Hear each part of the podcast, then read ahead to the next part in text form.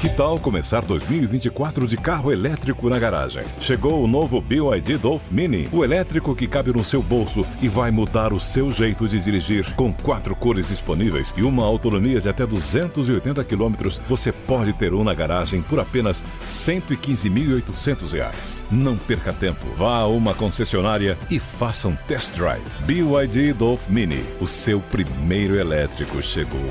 No trânsito, escolha a vida.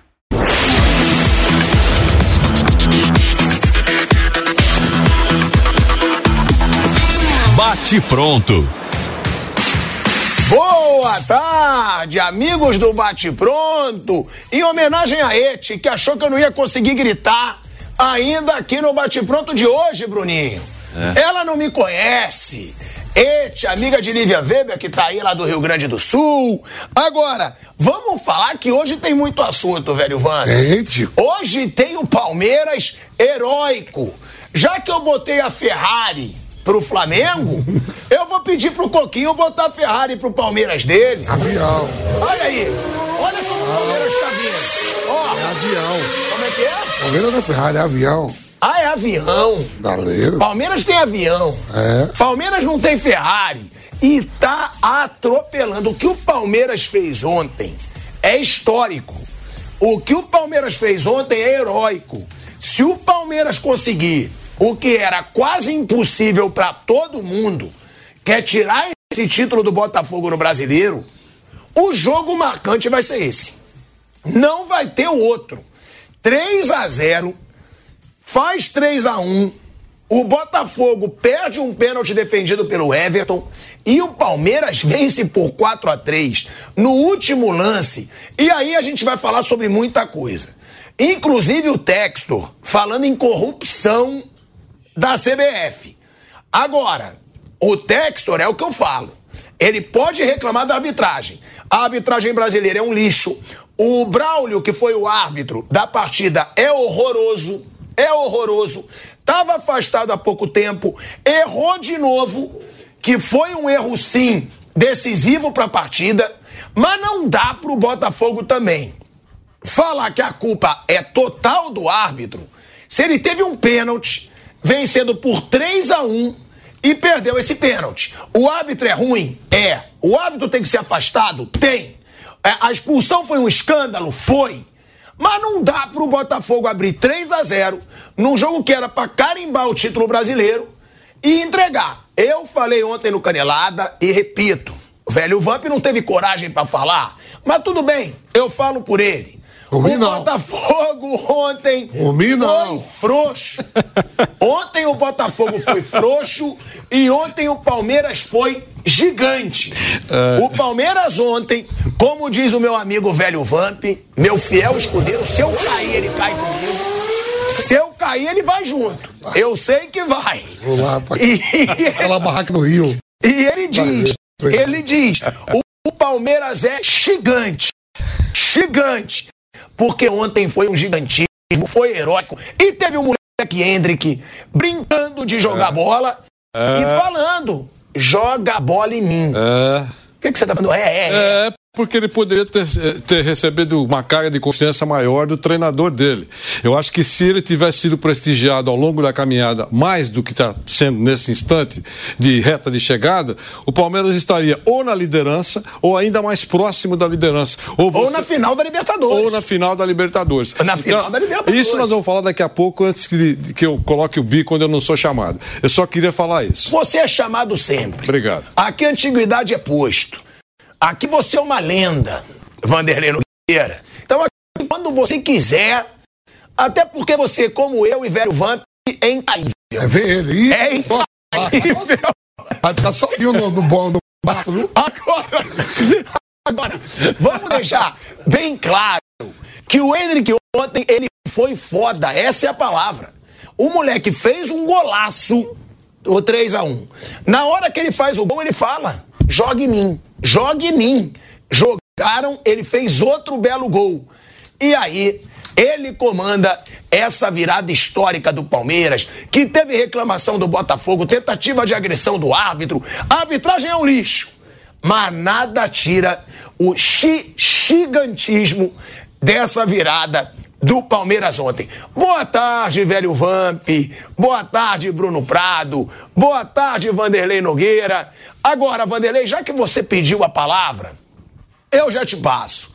Então, ontem para você confirmou de vez que realmente o Abel fez besteira em não botar. O Abel, eu sou fã, ganhou tudo, mas fez besteira em não dar mais chances pro Hendrick há mais tempo, né, Vanderlei? O moleque é fora de série. Hoje foi, é um dia histórico, né? Porque foi uma vitória histórica, Foi. passou para a história. Mesmo que, mesmo que o Palmeiras não consiga o título, não importa. Eu acho que quando você falar sobre eh, o campeonato de 2023, você contar um pouquinho da história do campeonato, você tem que puxar o que aconteceu nesse jogo. Né? Foi um jogo emocionante, claro, eu concordo com você com relação à arbitragem, não tem nem que citar o nome do árbitro.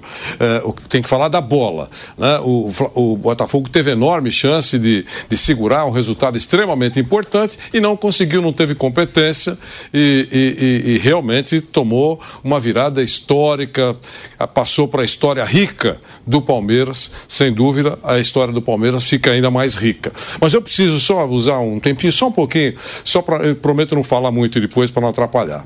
É, é, Nelson Rodrigues, que você sabe, todo mundo sabe quem foi, carioca, tão carioca quanto.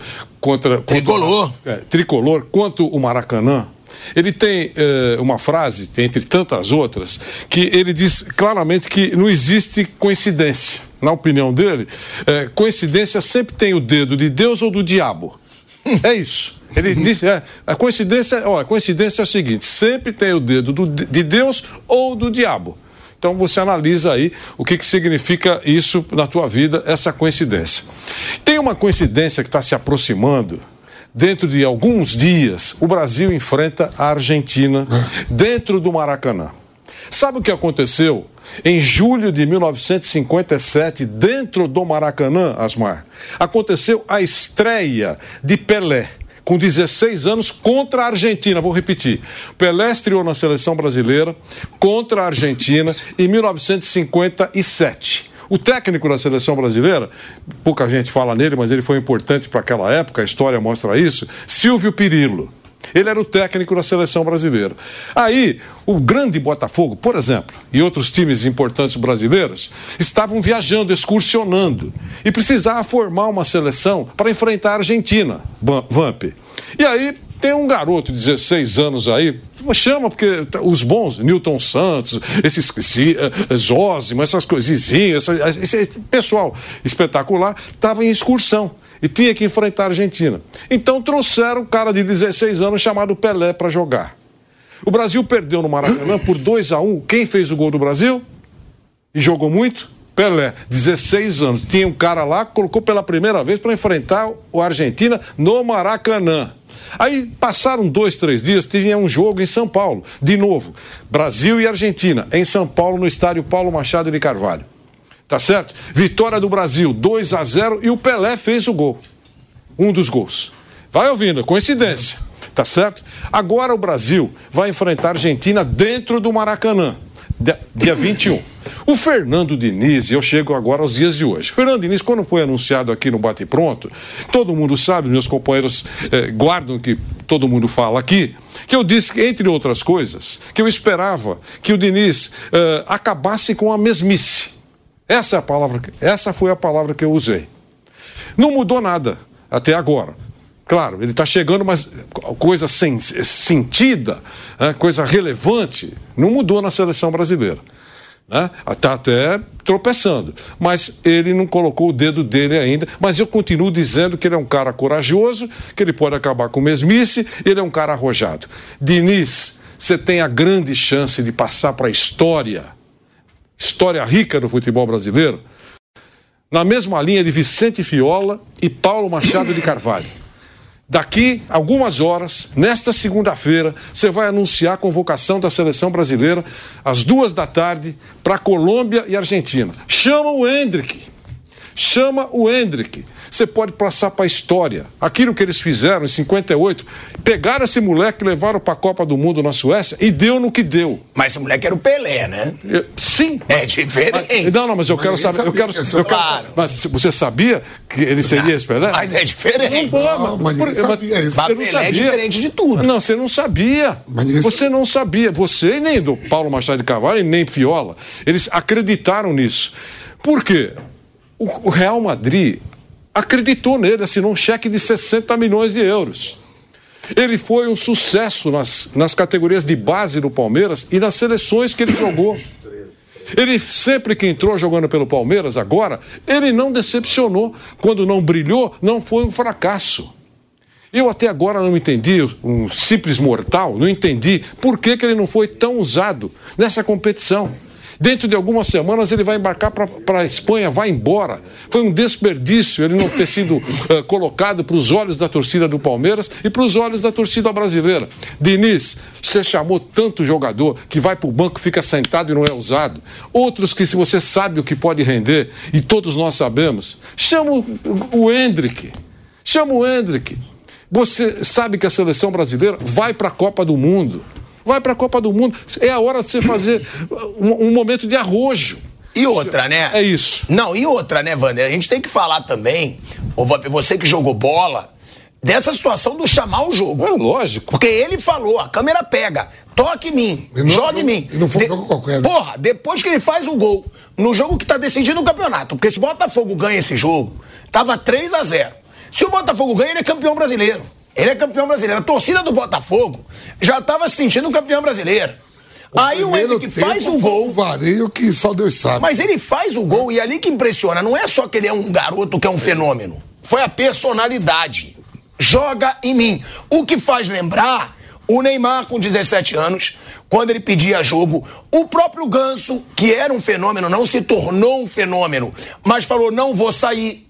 Não me tira, eu quero ficar. Isso aí. Aquela imagem lembra episódios de jogadores que na época eram fora de série, mostrando personalidade. O moleque falou: jogue em mim. É personalidade de um moleque que vai pra Espanha pra ser titular do Real Madrid, você já falou. Ele é um jogador diferente. E quem é o 9 agora do Real que você falou? José Lu. José Lu. Boa tarde, Tico. Boa Porra. tarde, professor Vanderlei, Bruno. José Lu, continuando, José Lu. E lá já tem Rodrigo e Vinícius Júnior, né? Olha que trio lá, já pensou os três? E Bellingham. Bellingham chegando, nossa. Mas assim, esse jogo vai, vai marcar pra, pra todo. O Brasil parou pra ver. Esse jogo vai, marcar- vai ser um dos grandes jogos da história do futebol brasileiro. Pelo cenário que foi, né? Botafogo atropelou o Palmeiras no primeiro tempo.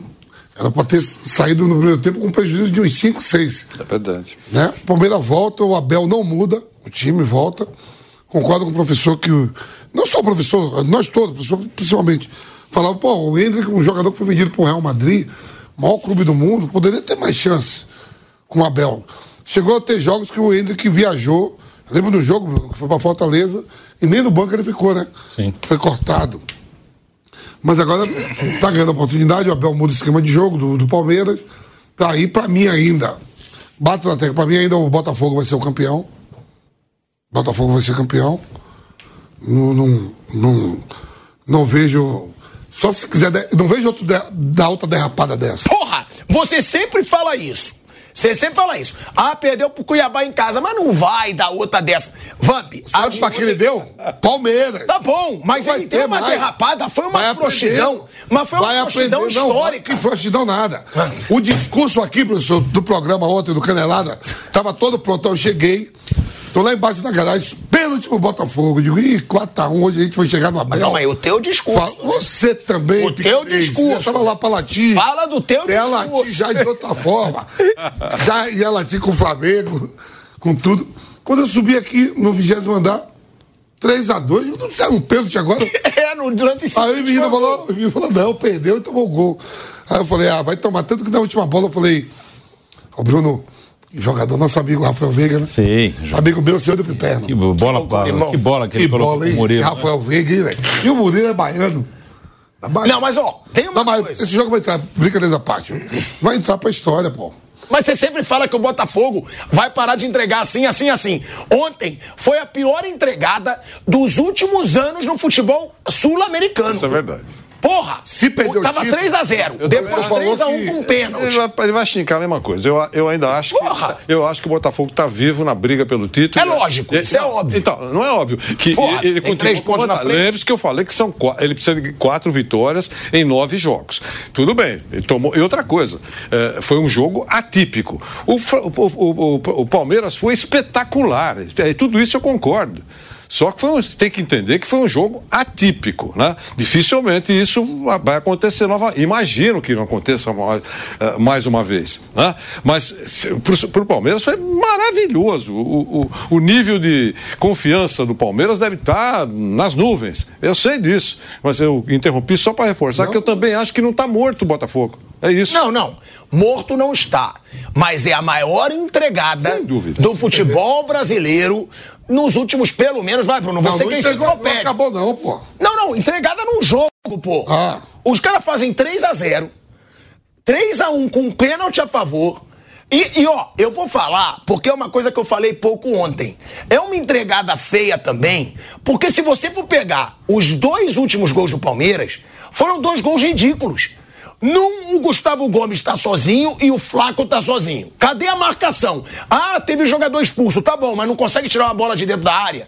No outro, o Murilo tá sozinho também, no segundo pau pra finalizar. Cara, são gols que você vê que o time tá sentindo a pressão, o time tá com a perna tremendo.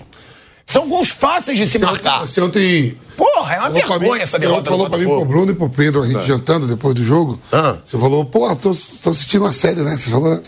Tô sentindo uma... Assistindo a série do uma Becker. série, assisti- Ah, do Beckham. Você falou, né? Tô conseguindo assistir uma série, né? É... Só viu 15 minutos que ele não viu tudo. Viu 15 minutos só ou já viu Não, já vi os dois primeiros episódios. os dois, né? São quatro. É, não dá para assistir direto, né? Porque... É. É. É, porque eu, quando eu tô assistindo alguma coisa, Bruno, é, tem que ter uma interrupção. Ficar se preocupando aí com o IPI, né? Mas fala, o que, que você quer falar da série? O que, que você quer falar da série? Você vai, ver, Fala. você vai ver lá na série o que acontece em, em dois minutos. Ah, filho, em 99. Ah, claro que eu vi. Eu já tinha visto esse jogo do Solskjaer. Claro que eu tinha visto. Futebol- eu sei um pouquinho de bola. Futebol eu, sou, eu não proporciona- sou que nem vocês. Não. Mas eu sei. Futebol proporciona essas coisas. Tá bom. Mas uma coisa é 1 a 0 você fazer 2 a 1 nos acréscimos.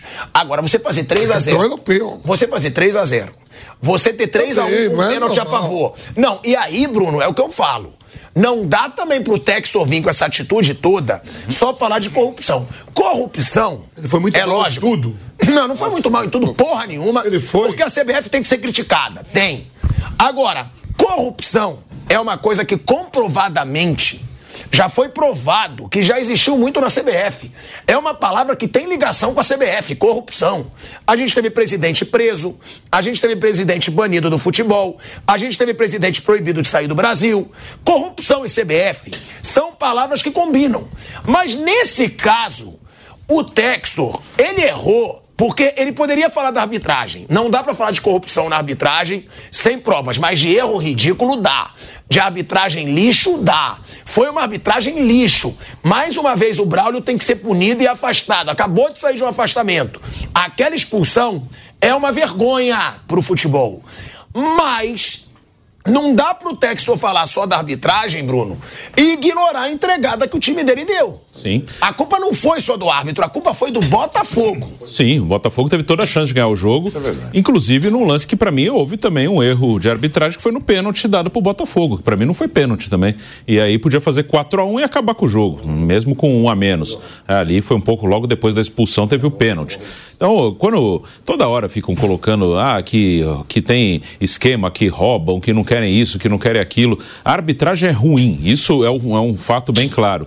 E não há uma preocupação em melhorar a arbitragem. Não há essa preocupação. Só há uma preocupação de reclamar quando você perde. E aí, quando tem uma acusação que há algo proposital, você tem que ter provas. Mesmo que você. Você pode achar o que você quiser. É, achar, todo mundo acha um monte de coisa. Mas para dizer, não, há um sistema de corrupção, há um esquema, há um não sei o quê, você tem que ter prova, ou indícios, sei lá, áudios, qualquer coisa. É, alguma testemunha, olha, uma testemunha, olha, eu tenho uma testemunha que diz que tal árbitro se vendeu para tal, ou que mandaram o árbitro prejudicar o meu time. Isso não existe. Até agora ninguém apresentou nada disso. Né? Então, não há uma preocupação séria com a arbitragem, é uma preocupação só em reclamar quando você perde. Isso de todos os times, não é só o Botafogo. Todo mundo faz a mesma coisa. E sobre o, o campeonato e o jogo, né? Uma vitória fantástica do Palmeiras. Assim, num jogo desse tamanho é difícil realmente de lembrar uma virada assim mais recente. Né? Muita gente lembrou uma que o Palmeiras tomou na final da Copa Mercosul para o Vasco lá em 2000, estava 3 a 0 o Vasco virou para 4 a 3 É, uma virada desse tamanho é muito raro. Em alguns jogos de Champions League, não exatamente. América do assim. México, com América do México, que aí ainda foram em dois jogos, né? Era uma vantagem de um jogo para o outro, né? Não foi uma virada dentro do mesmo jogo. Aí você lembra aquele 6 a 1 também, no, que era um caso de dois jogos do Barcelona no PSG, que foi 4 a 0 depois 6 a 1 Então é uma coisa muito, muito rara, difícil, né? Acho que o mais próximo disso, em um jogo só, foi aquela do Tottenham no Ajax, que o Lucas fez três gols. Uhum. Estava fazer três e fez três, né? Aí ontem o Palmeiras virou para quatro, né? 4 a 3 Mas do campeonato tem uma questão do Botafogo, é, que eh, ele, o primeiro turno do Botafogo, ele ganhou todos os jogos em casa e ganhou alguns jogos fora muito grandes. Ganhou do Flamengo no Maracanã, Palmeiras. ganhou do Palmeiras no Allianz Parque, ganhou do Grêmio em Porto Alegre, Atlético quando o Grêmio era vice-líder. Ah, Atlético, é, Atlético é. perdeu em Belo no segundo, ganhou em, no Rio no primeiro turno. E no Engenhão ele ganhou todas no primeiro turno. No segundo turno, eu nem vou para os jogos fora, porque os jogos fora, ok, são jogos difíceis, esse que o Vampeta falou do Galo em Belo Horizonte. Perder lá é normal. O Botafogo é em casa no segundo turno, em casa, onde ele ganhou todas no primeiro, ele ganhou só um jogo. Ele só ganhou do Bahia. No primeiro jogo do segundo turno em casa. Foi na segunda rodada do segundo turno. Primeiro jogo como mandante do Botafogo no segundo turno. Ele ganhou do Bahia. E depois ele não ganhou mais nenhum jogo no Engenhão. Ele perdeu para o Flamengo. Ele empatou com o Goiás. Ele empatou com o Atlético Paranaense. Ele perdeu do Cuiabá. E agora ele perdeu do Palmeiras. Então teve essa queda bem grande em casa, que é onde o Botafogo ganhou todas no primeiro turno. E foi um diferencial além dessas vitórias fora que eu já citei. Mas essas vitórias fora, elas são exceções, não dá para contar, não. Eu vou jogar fora contra tal time, eu vou lá e vou ganhar. Mas em casa que o Botafogo fez os seus pontos, assim, que consolidou essa vantagem vencendo todas. E agora, de seis jogos no segundo turno em casa, ele só ganhou um. Então é um sinal, não só do jogo de ontem, de uma queda do Botafogo, que é natural. Era, seria, a campanha do Botafogo no primeiro turno foi anormal. Mas o problema é que quando a sua expectativa vai lá no alto, a queda é maior do que deveria ser. Era normal que o Botafogo diminuísse o aproveitamento, mas está começando a diminuir muito, porque o psicológico está pesando muito. Eu acho que é isso, não então, é só pelo rendimento, é, Bruno, é sentindo sim, a pressão. Isso. O Botafogo está sentindo a pressão. Porque tem um momento que eles estavam com 80%. Você fala, eles não vão ficar com 80%. Tá com 65%. É, né? era muito, ninguém ia ficar com 80% de aproveitamento. Você ia falar, não, uma hora esse aproveitamento vai cair. Ok, isso é normal. O Botafogo não vai terminar o campeonato com 80%, 85%. Uma hora vai cair esse aproveitamento. Mas o problema é que quando você já tem a expectativa de que você vai ser campeão, e ainda pode ser, é quando começa a dar sinais que pode não ser, a queda ela acaba sendo até maior do que deveria ser pelo emocional. Então, isso eu acho que tá, vai pesar muito o Botafogo. Eu acho que. Então, é claro que o Botafogo tem uma vantagem matemática que deve ser respeitada, mas eu acho que esse jogo de ontem pode ter realmente tirado o título do Botafogo. Eu acho que o emocional está pesando bastante. E ó, eu vou ler aqui o que o Textor falou, tá? Porque o Textor fez ataques fortes ao Botafogo, à CBF. Mas antes deixando aqui que a CBF ela vai entrar com ações criminais contra o John Textor e contra um influenciador mequetrefe, que eu não vou dar nome, que ele já tem até muita visibilidade, que também está esperneando aí pela fase do Botafogo. E a CBF vai entrar com ações criminais contra o John Textor e contra esse influenciador, após acusações de corrupção contra a entidade. Edinaldo Rodrigues, presidente da CBF, também decidiu acionar criminalmente Textor. O dono da SAF do Alvinegro ainda pode sofrer punições no STJD. Contra o influenciador, a CBF já entrou com duas ações criminais.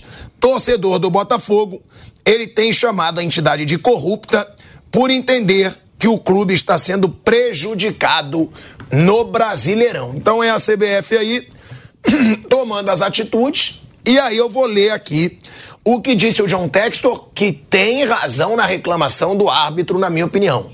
Ele não tem razão para falar em corrupção e ele não tem razão de não culpar também seu time.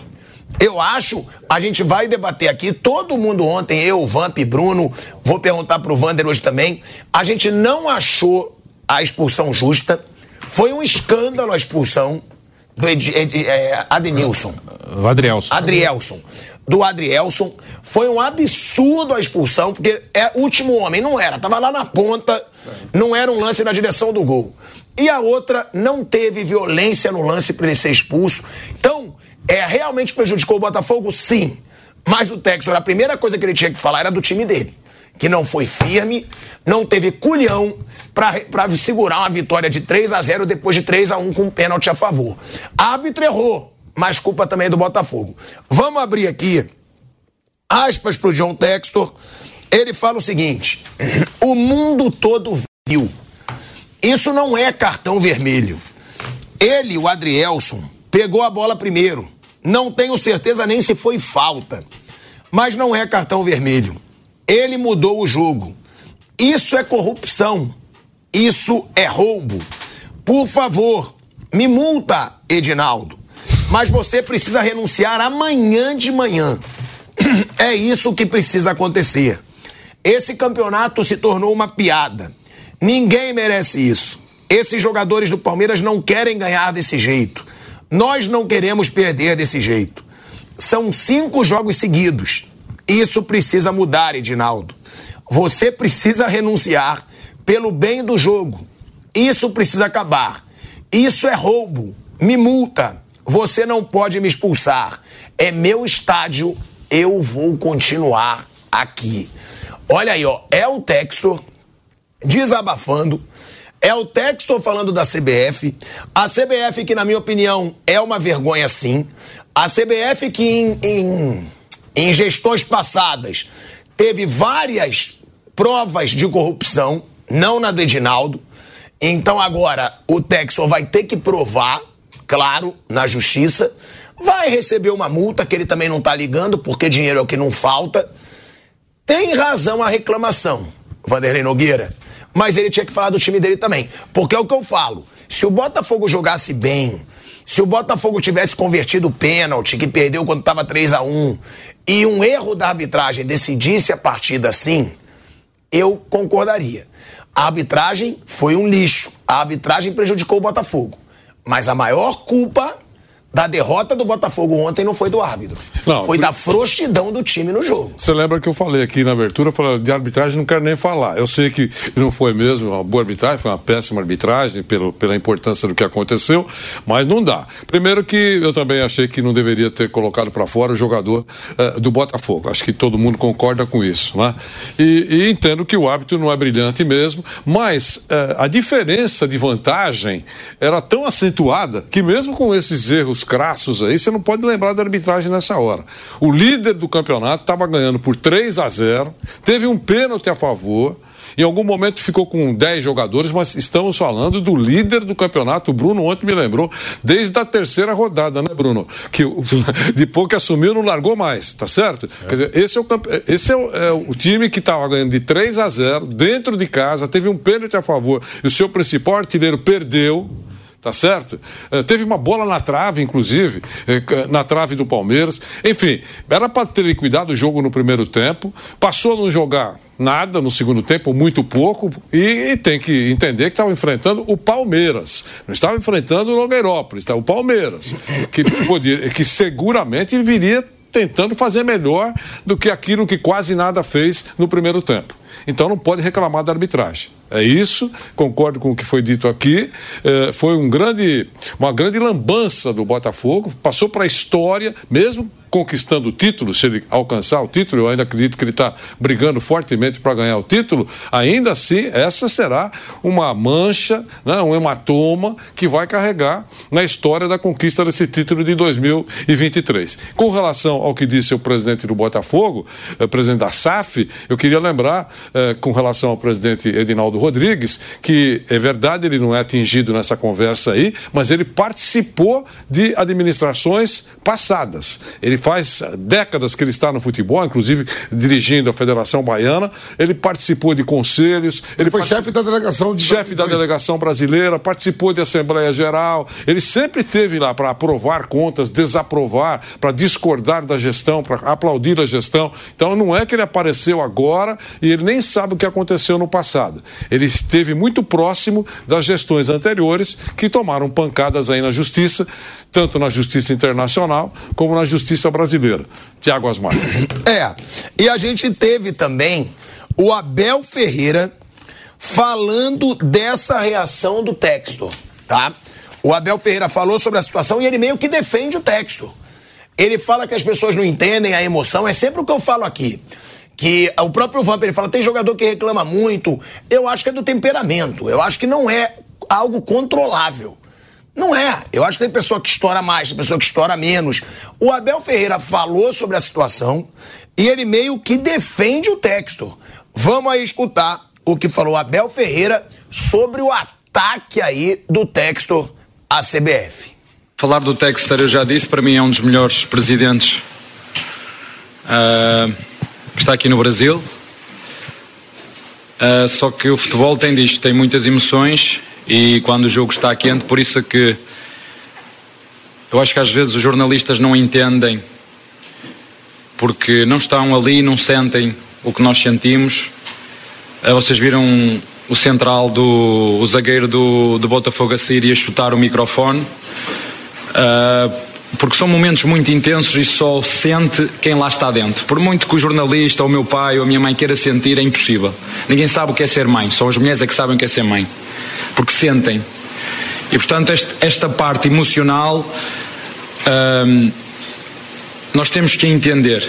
E para vos dizer, o, uh, o errar não é o problema. O errar é, é, é, se nós não percebermos que erramos. E eu já falei com ele, com o presidente do Botafogo, como eu, já, eu acho que já o disse isso publicamente, portanto não é a primeira vez que eu estou a dizer isto. Acho sinceramente que é um, é um dos melhores presidentes do futebol brasileiro e o futebol brasileiro precisa de pessoas como ele. O que ele diz em relação a tudo o resto, uh, eu não vou. Uh, tenho a minha opinião em relação àquilo que ele disse, mas eu sei que se eu disser aquilo, aquilo que eu penso, uh, é melhor eu não dizer aquilo que eu penso, porque não é minha, não é minha função. Mas em relação àquilo que se passou entre nós os dois, está completamente sanado, resolvido. Ele sabe o que é que eu penso sobre ele como presidente. É, olha aí, ó. Já deu currículo também, não? Como assim? Abel não deu currículo também, não, pro John Tex? Por quê? O que, que você tá querendo dizer, irmão? O cara é dono de time na Europa, irmão. Você é bom, você, você acha é que ele elogiou? Você acha que ele elogiou o Texto? É, não, porque ele, ele é nunca viu o John Tex aqui no Brasil. Que que... Fica, então você acha que ele puxou é. o saco pra ter uma vaguinha lá no Lyon? Não, lá. Lá no Lyon, lá no Crystal Palace. Ou a Premier League. Ah, você acha que é por Benfica isso? também? É Benfica que ele tem um pedacinho também? Não sei, Benfica não É, sei. Mas ó, eu vou entrar na onda do Abel. Não, o Tex falou merda. Vai que eu pego uma assessoria lá É. no Lyon, lá no Crystal Palace. É, você gosta da Eu vou entrar. Hã? Você gosta da França, né? Lógico, eu também tô nos esquemas aí, né? Então, né? Agora, vai que, Que vai que ele tá falando do coração mesmo. Porque eu sou um. Que eu defendo o cara que explode no momento da emoção. Porque eu explodo, irmão. Sempre fui assim no futebol. Nunca joguei porra nenhuma e queria brigar. Eu nunca vi o Abel chegar, dar uma coletiva lá, a nossa presidente é a melhor do mundo, não sei o quê, papapá, papapá. Ah, mas ele comprou o barulho da Leila quando eu tava vaiando a Leila. Ele comprou. Agora, vamos lá. Por É, ontem, por lá. ontem, ninguém tem que defender o John Tex e nada, tá todo errado. Por quê?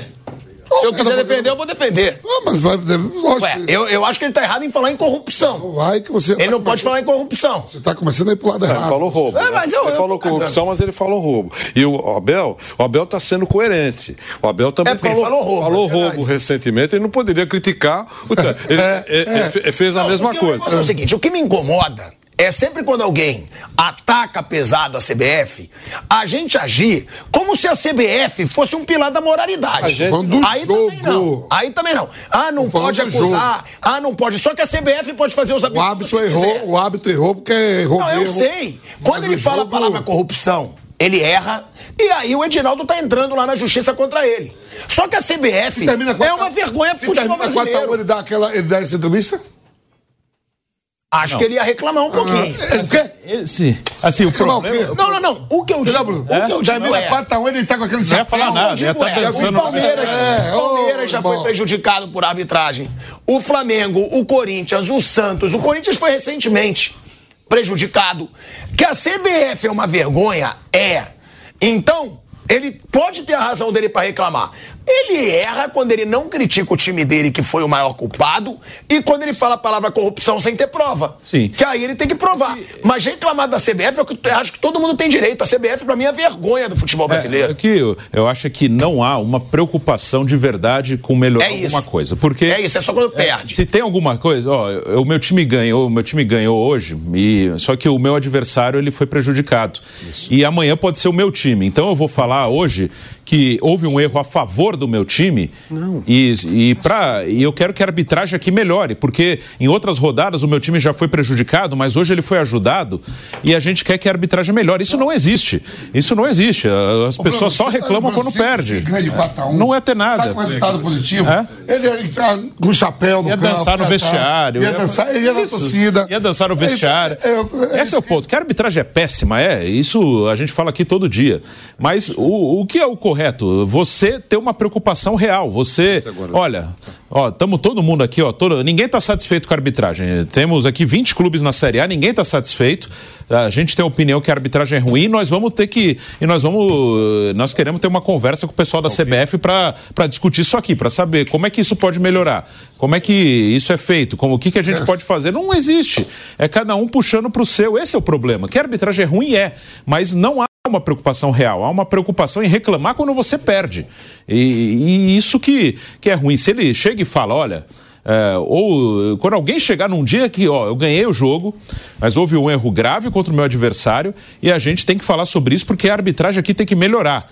É, No outro jogo, meu time foi prejudicado, hoje ele foi ajudado. Não existe isso. Então, isso que é ruim e corrupção, independente da entidade, você tem que, você tem que ter prova. É uma coisa muito fria, assim. Ó, aqui tem um documento que prova isso, aqui eu tenho um áudio que mostra uma conversa entre tal e tal. Eu tenho uma testemunha aqui, ele está disposto a dizer. Como aconteceu com o Marinho, como aconteceu com o Marco Polo Del Nero. E aí foi uma investigação Aí tudo do- investigação do e foram FBI. banidos de futebol, presos, é. No caso do Del Nero foi na FIFA, né? Na justiça ele acabou não, não respondendo, mas a FIFA o baniu. O Marinho foi preso e foi condenado nos Estados Unidos. É assim, acho que tem que ser uma coisa bem fria. Assim, tem provas? Sim, tem, a prova é sobre o que? Isso. E quem, é, quem cometeu algo errado, um crime ou sei lá o que, acaba tem que ser punido com provas. É isso. É, não, não gritaria. Ó, tenho aqui uma testemunha, ele está disposto a dizer. O que, que você tem a dizer? Ah, sei lá, eu, eu sei que tal árbitro se vendeu para tal pessoa. É uma testemunha falando, ó, tem um áudio aqui, tem um, um print de uma conversa, tem. Não existe, é só gritaria quando perde. Então, isso aí não adianta nada. E ó, tem que falar também, né, o do heroísmo do Palmeiras, porque muito chama atenção o esbravejamento do texto, tudo. Só que é uma vitória com o Hendrick sendo um monstro, com o Everton sendo um monstro. A gente tem Gustavo Gomes de novo participando de gol. Rafael Veiga, como você falou, o cruzamento pro Murilo. E a vontade desse time do Palmeiras. O que eu gosto de falar do Palmeiras é que é um time que ganhou tudo e que não é sem vergonha como o time do Flamengo nessa temporada. Não é, porque quem tenta defender esse time do Flamengo fala acomodaram, ganharam tudo. Esse Palmeiras ganhou tudo. E eles não acomodam. A forma como o Palmeiras comemorou cada gol, a forma como o Palmeiras acreditou que ia virar o jogo fora de casa, é impressionante. E aí, como você diz, ó, o cruzamento do Veiga. E aí eu falo mesmo desse time do Botafogo, time frouxo. Olha, o cara sozinho. O Murilo sozinho para fazer o gol. Isso aí é culpa da arbitragem? É culpa da arbitragem o Botafogo não saber marcar uma bola parada pro cara aparecer sozinho no segundo pau?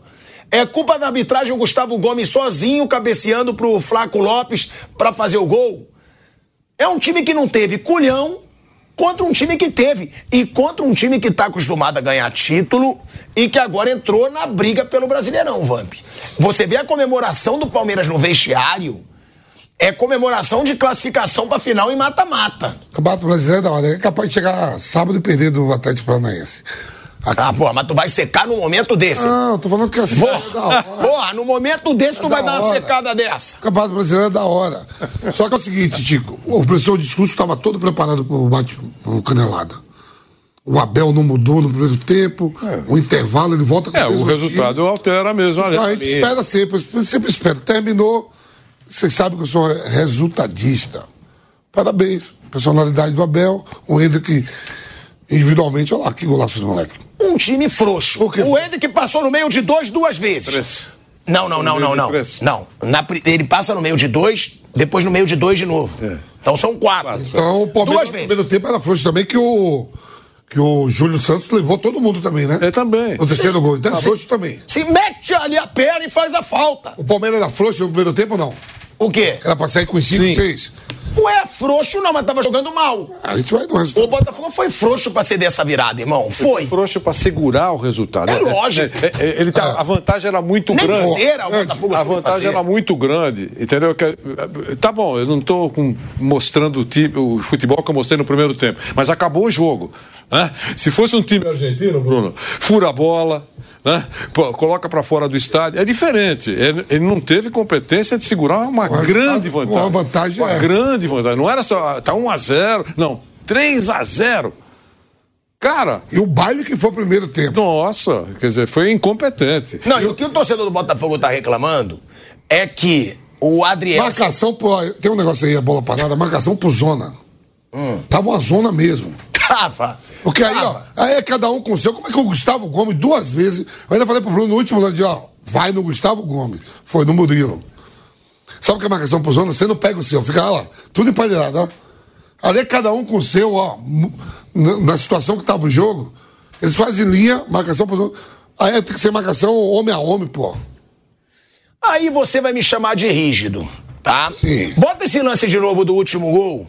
O último gol, o Kaique, com a tela aberta. Olha lá, não mas- vai dar, né? Não tá. É porque não tem. Não, é, vai- não vai estar na ordem. Que eu queria ver de novo esse último gol com a tela aberta. Ali da, da transmissão do jogo mesmo, antes do replay. Porque, pra mim, e aí eu não sei, eu sou muito rigoroso às vezes. Pra mim, o PR falha no primeiro gol, que a bola vai em cima dele e ele não defende. Foi golaço do Hendrick, mas era defensável. E pra mim ele falha nesse. Porque o Murilo, olha de onde o Murilo faz o gol.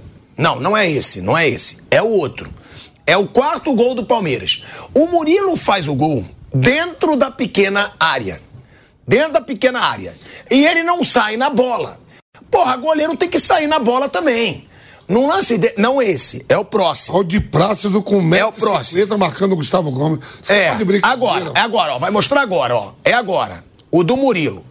O do Murilo, pra mim, o PR tem que sair também. É erro de marcação? É. Ó, agora. Cadê o PR? Ele vai pra trás. Ele vai pra dentro do gol. Em vez dele ir pra frente, ele anda pra com você, trás. Concordo com você. Primeiro, a marcação pro zona, ele dá. Em vez de ele agredir a bola, É ele vai pra lógico, trás. ele vai pra trás, a bola dentro da pequena área, pô. É o que eu falo, é, é na hora. Olha aí, ó. Olha aí. É- Ele tá na frente, ele vai pra trás. Na hora da pressão, irmão, é quem tá acostumado a ganhar. É quem tá acostumado a ganhar título. Eu acho, a minha opinião. E o Palmeiras foi heróico pra caramba.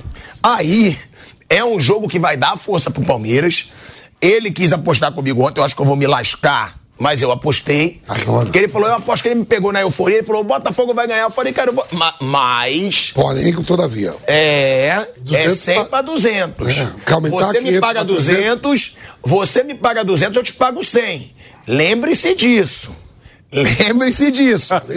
Agora, é, porque, cara, o Botafogo tá fazendo de tudo pra entregar. Tá fazendo de tudo. Olha, os campeonatos aí, o. Botafogo vai ser campeão com 4 pontos de frente. Cinco, mas faltava o Botafogo esse time aí ganhar, ser campeão brasileiro com 15 pontos de frente em relação a Palmeiras, Flamengo e Atlético Mineiro. Tá louco. Vai ser no sacrifício, 4 pontos de frente, uma rodada de antecedência, a 37 rodada campeão. Não vai ser na 30 rodada, 33, faltando 5, 15 pontos de disputa, o Botafogo campeão. E, ó, vamos Não vai falar. ser assim, Tico. Vamos falar do Hendrick, né? Vamos falar do Hendrick, a produção já tá eufa. Fala do Hendrick, vamos falar do Vamos Hendrick. falar do Hendrick. né? Porque o Abel Ferreira falou do garoto. Ele falou da parte emocional e ele falou do Hendrick. Antes de escutar o que o Abel Ferreira falou do Hendrick, vamos mostrar o que o Hendrick falou, porque o moleque foi um exemplo de maturidade ontem. E ele diz: quando o Hendrick saiu de campo chorando, a gente falou, eu, eu vou falar por mim. Falei, será que o moleque tá preparado pra essa pressão? Pô, sair chorando de campo. E ontem, ele mostrou que ele tá. Ontem, no jogo mais decisivo do Brasileirão, ele pegou a bola, botou debaixo do braço, pediu a bola, fez dois golaços. Vamos ver aí o que, que falou o Hendrick. Ele diz, na malandragem, claro, pra jogar pressão pro Botafogo. O Botafogo tem tudo pra ser campeão. Mas o Palmeiras é isso nunca vai deixar de correr atrás. Uma coisa que ficou entalada em mim foi o pessoal da torcida. Óbvio que quando gritaram campeão no aquecimento, fiquei querendo. Difícil falar em ódio no coração. Mas nossa torcida veio nos apoiar. Mas eu não ia deixar eles gritarem que seriam campeões. É o jogo que gosto, olha aí.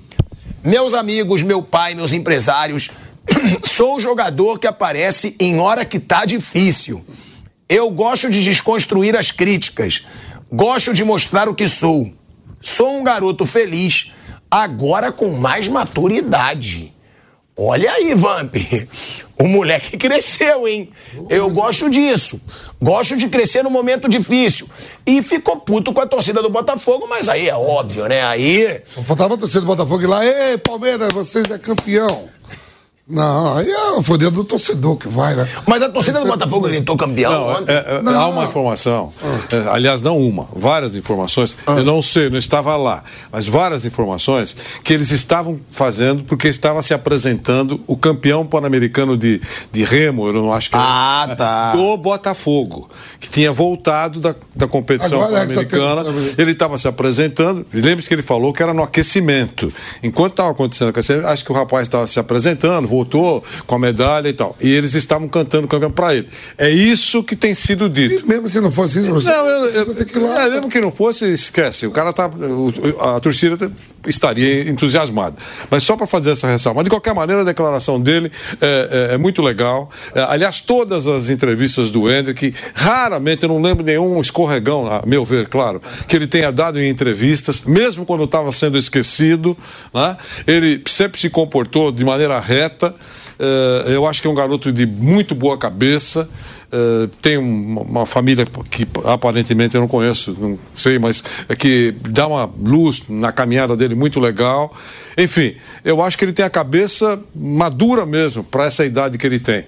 E acho que ele vai fazer sucesso, e torço muito por isso, jogando no futebol europeu. Ó, vamos ver aí o que que falou o Abel Ferreira sobre o Hendrick, né? Sobre essa atuação aí do Hendrick. Vamos ver o que falou o Abel Ferreira, que foi muito criticado por não ter dado chances pro Hendrick na Libertadores, quando o Palmeiras foi eliminado, chance como titular pelo Boca Juniors.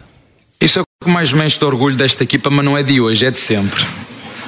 Embora ah, nem todos pensem da mesma maneira que eu e tenho esse direito, esta equipa, no meu entender, como treinador desta equipa que os vê treinar, ela nunca faltou inspiração, faltou qualidade técnica, mas entrega e esforço nunca faltou nesta equipa. Falando do Hendrick e da equipa, nesta é uma equipa que tem uma mistura, também já vos disse, entre experiência e reverência. Ah, o Hendrick, como todos os outros, começou muito bem o ano, passou um período muito mau, que alguns de vocês até o queriam colocar na equipa B, não é? Alguns jornalistas disseram ele devia ir para a equipa B porque ainda é muito jovem. Só que um treinador como eu, que tem 44 anos, que veio da forma, de uma das melhores formações do futebol do mundo e que passou em todos os clubes onde passou, teve sempre jogadores à sua disposição.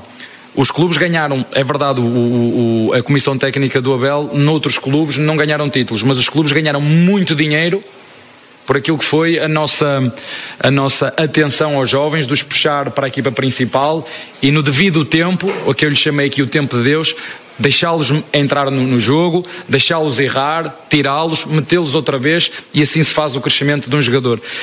E não é por acaso que, ele, que, ele, que o Real Madrid, os olheiros do Real Madrid não são, não são, são competentes, Agora estamos a falar mais uma vez, nós estamos a falar de um miúdo de 17 anos, uh, que ainda, é, ainda não é maior de idade, que tem oscilações, mas é sempre bom porque esta mistura entre a irreverência deles, dos mais jovens, e da experiência dos mais velhos, dá nesta mística e.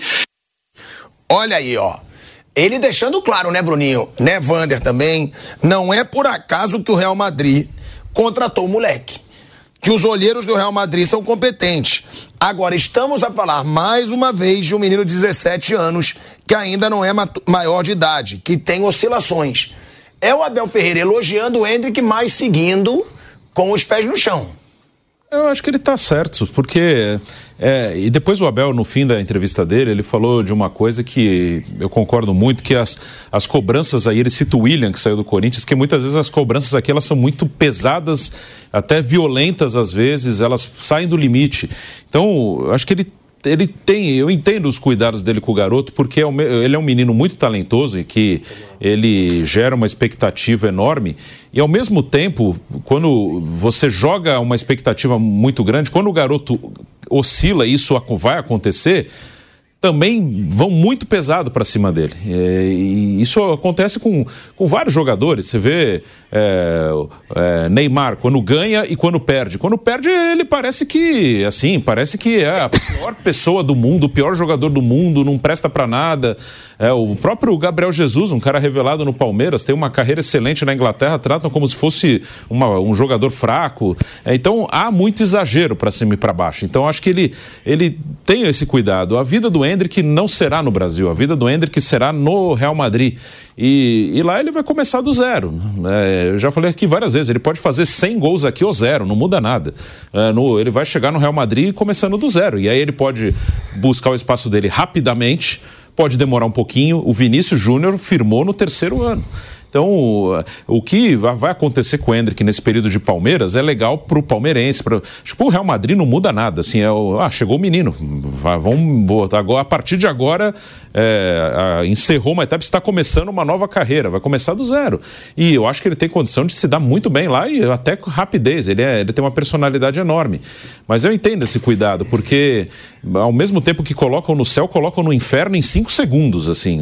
Se o Hendrick sai na cara do gol num jogo da, de Libertadores e erra, vamos falar que o moleque é pipoqueiro, que não é tudo isso. Tem gente que chama ele de Obininha. Aí nada contra o Obina, mas é óbvio que o Hendrick é outro nível de jogador, não tem nada. O Obina fez a carreira dele. É, e é óbvio que o Hendrick não tem nada a ver com o Obina. O Obina era um jogador ó, bem comum, que tem uma carreira no Flamengo, no Palmeiras, bem respeitável, mas é outro nível.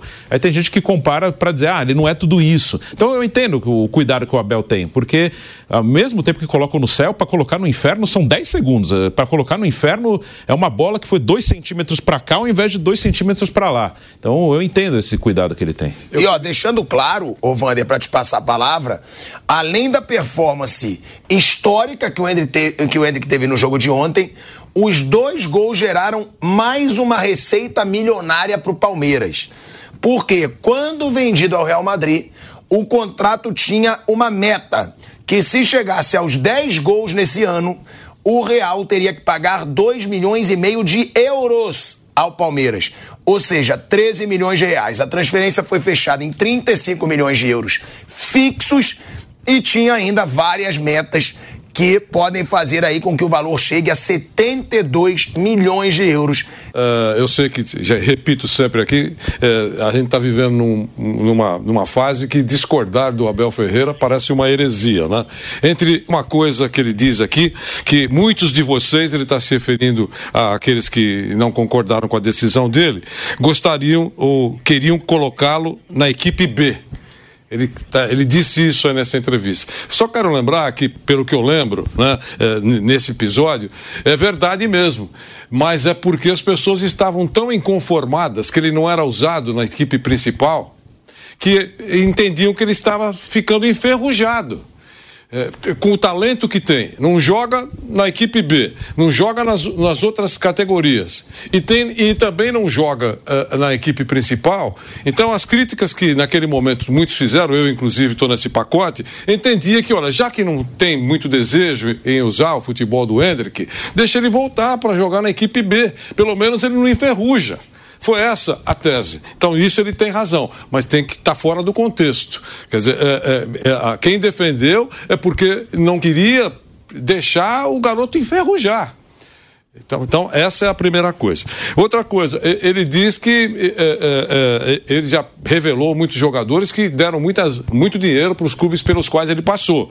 Eu imagino que isso tenha acontecido mesmo, ele deve ter revelado. É, o fato de não ter vencido títulos e tal não quer dizer nada. É importante. Por isso que eu estou pregando para o Fernando Diniz passar para a história, né? como o primeiro treinador a chamar o Hendrick para a seleção principal do Brasil. É, é, é, isso que eu queria dizer. E com relação a ele ser cauteloso com, com, a, ao trabalhar com o Hendrick, eu discordo dessa cautela. Eu acho que essa, se for cautela, essa excessiva cautela prejudicou o Palmeiras. O Palmeiras poderia estar numa situação melhor no Campeonato Brasileiro se tivesse usado mais o talento desse garoto que vai embora. Não importa que o Bruno tem razão, ele vai chegar na Espanha e vai começar do zero. Não importa. Para o torcedor do Palmeiras, é que ele, aqui ele não está começando do zero. Aqui ele está começando já do 93. né? Então é, seria importante usá-lo aqui. Ele vai embora na metade do ano. E eu acho que quanto mais o Palmeiras, o time principal do Palmeiras, usar esse garoto, é muito bom. Ele mesmo não brilhando em determinada partida, seguramente vai ser melhor do que outros jogadores. A diferença é muito acentuada. Então, nesse com todo respeito, nesse episódio, eu acho que o professor Abel Ferreira não conduziu bem esses últimos meses do, do, do, do Hendrick. Deveria tê-lo utilizado muito mais. O Palmeiras teria, eu acho que, uma vida mais confortável nesse momento. Ainda falando do Hendrick, o Hendrick foi destaques em jornais de toda a Europa. Olha aí, ó. A bola de Portugal deu destaque para o Hendrick. O Hendrick foi também é capa, manchete em jornais da Espanha, onde ele vinha sendo muito criticado. Chegou-se a falar que ele estava fora de forma, por isso não estava jogando. Olha aí, ó. O grande milagre de Hendrick no Brasil, antes de chegar ao Real Madrid. Olha aí, essa é a manchete aí dos jornais espanhóis. O grande milagre do Hendrick. Ou seja, é um moleque com muita moral nos jornais da Europa. Olha aí, ó. Hendrick é, leva a loucura. O Hendrick tá aí, ó, arrebentando nos jornais da Europa, no AIS, que é um dos principais jornais aí de Madrid. São os madrilenhos já de olho no seu futuro camisa 9. Essa é a verdade. O Hendrick vai chegar e pode chegar para ser titular, porque como diz o Vamp, não tem um número 9 hoje no Real. Até isso, o moleque teve estrela. Ele tá chegando no Real depois do Benzema sair. O cara que era intocável saiu. E o Hendrick, se ele chegar com personalidade, se ele chegar, claro, vão fortalecer o Hendrick, vai ser como aconteceu com o Robinho, Ronaldinho, Pato, ele vai ficar ainda mais forte. Ele já é um touro. Ele vai ficar ainda mais forte, o Hendrick. E pode ser que ele chegue, para mim ele já vai chegar para jogar, Vamp. Não sei para você, eu acho que ele vai ser o 9 do Real. E falaram, já tiveram manchete lá dizendo: a 9 do Real espera o Hendrick. Ele, ele vai em junho, né, Bruno? É. Junho. dia em janeiro, né, velho? Ué, por quê? Tu quer desfalcar o Palmeiras? Vai ver o Hendrick, não, não é desfalcar, vai ver o Hendrick no Real Madrid. Que se dane, ué. O torcedor palmeirense querendo o Palmeiras. Acabou de falar em todos os jornais. Ué, mas tá bom, mas Real Madrid. Real Madrid, quem quer. Ih, chegou. Chegou meu idade. Quem quer. Meu amigo também, viu? É por causa é... da idade. Por causa da idade, né? É. Sim, ele tem que fazer 18. 18 anos. Agora, ô Bruno, o Henrique vai para ser o 9 do Real? Eu acho que logo de cara não. Pode ser que ele chegue rápido ali. Ele pode chegar e atropelar e rapidamente ocupar o lugar. Mas eu acho que ele chega como um garoto que vem buscar o seu espaço. Aí, se ele rapidinho mostrar em pré-temporada, em treino, ele pode chegar e, e, assumir, mas eu, eu não acho que ele chega já. Não, agora você chega, a partir do momento você chega, já pega a camisa e joga. Eu acho que eles vão ter mais calma, eles vão esperar. E se o moleque mostrar rapidamente que já está tá solto, tá ali, tá tranquilo para jogar ali, ele vai ganhar o espaço dele. Mas eu acho que ele vai dar muito certo lá. Mas não acho que ele chega já. Chegou, ele já é titular. Eu acho que isso não vai acontecer, não. Bom, é, eu queria mostrar um lance, tá? Que tá viralizando aí nas redes sociais, mas que eu quero que tenha o debate. Porque, ó, esse lance aí. Vamos tirar a tarja. É, vamos ver o lance de novo. Ó, ó, que o Hendrick deixa a bola passar. E aí a bola bate no joelho dele e vai pra perna. E aí que eu ia te perguntar, Vamp, você é o cara certo pra Ele falar. dribla com o joelho. Você pode deixar eu falar? Não. Você pode deixar eu te perguntar? Já vi. Isso é uma matada, porque estão falando que foi uma jogada genial. Genial. Que o Hendrick mata a bola com o joelho e com o joelho ele joga a bola pra perna Ele esquerda. dribla com o joelho. Olha lá. Ele tira o cara com o joelho. Ó. Jogada genial mesmo, ó. Ou seja, ele, Ele não foi só, ele não quis só deixar a bola passar. Não, ele dribla, tira. Ele ó dribla. Ele tira que é aquele. É, como é o nome do lateral direito? Sará? O, é o Marçal. Marçal. E o de Plácido. De É, Plácido. De Plácido. Ele tira com o joelho, dribla. É os dois. Olha lá, ameaça e ó. Agora, então eu vou te fazer a pergunta pra ser agora a capa lá do YouTube. Hã. Jogada de gênio? Gênio. Gênio. Verdade, porque é uma genialidade. O cara driblar com o joelho. Chegando já antes, ó. Eu vou te dizer. Ele já tá tirando os dois dizer, antes. Eu, pelo que eu tava vendo no jogo, eu não tinha achado. Contanto que eu falei pro Kaique, Kaique, que matou o quê? A bola bateu. Mas realmente, nesse ângulo, ó, você vê que ele joga a perna pro lado. Ele joga pro pé esquerdo ainda pra ele bater. Ele, consegue driblar o ele jogador ajeita tudo, tudo pra com o joelho. Ó, É, não foi ó. sem querer, não. Não foi porque ele ajeita pro lado. querer, não. Foi, foi, foi a habilidade, ele amansou a bola, que veio forte, amansou a bola. E, e dá uma olhadinha. Deu o drible, amassando. Mas, mas coloca, coloca a imagem, você vai perceber que quando toca no joelho dele. Já cai dele, certo. Não, é- ela, ah, muda a rotação. É, Ele amorteceu a bola, ele amansou a bola e preparou bater. para o chute. É, Ele quando vai amassar a bola, professor, ele já amansa driblando o, o, o, o lateral direito ali do. é, e tira, tira o jogador da frente. é, realmente foi uma jogada muito bonita. Ou seja, é um moleque de 17 anos fazendo uma jogada genial como essa. Né? Eu perguntei pro Vamp, o cara que jogou, craque, o homem. Aí eu faço questão de falar. O homem que Pelé elegeu como o melhor jogador do futebol brasileiro num determinado período. E aí tinha Ronaldo, e aí tinha Ronaldinho, e aí tinha Rivaldo. E o rei do futebol, o rei, falou quem é o melhor jogador brasileiro hoje. Qual foi a resposta do rei? O rei erra também, mas nessa hora ele se acertou. Qual foi? Esse que vos fala. Vampeta, irmão. Vampeta. E por isso que eu perguntei pro Vamp. Vamp, é gênio.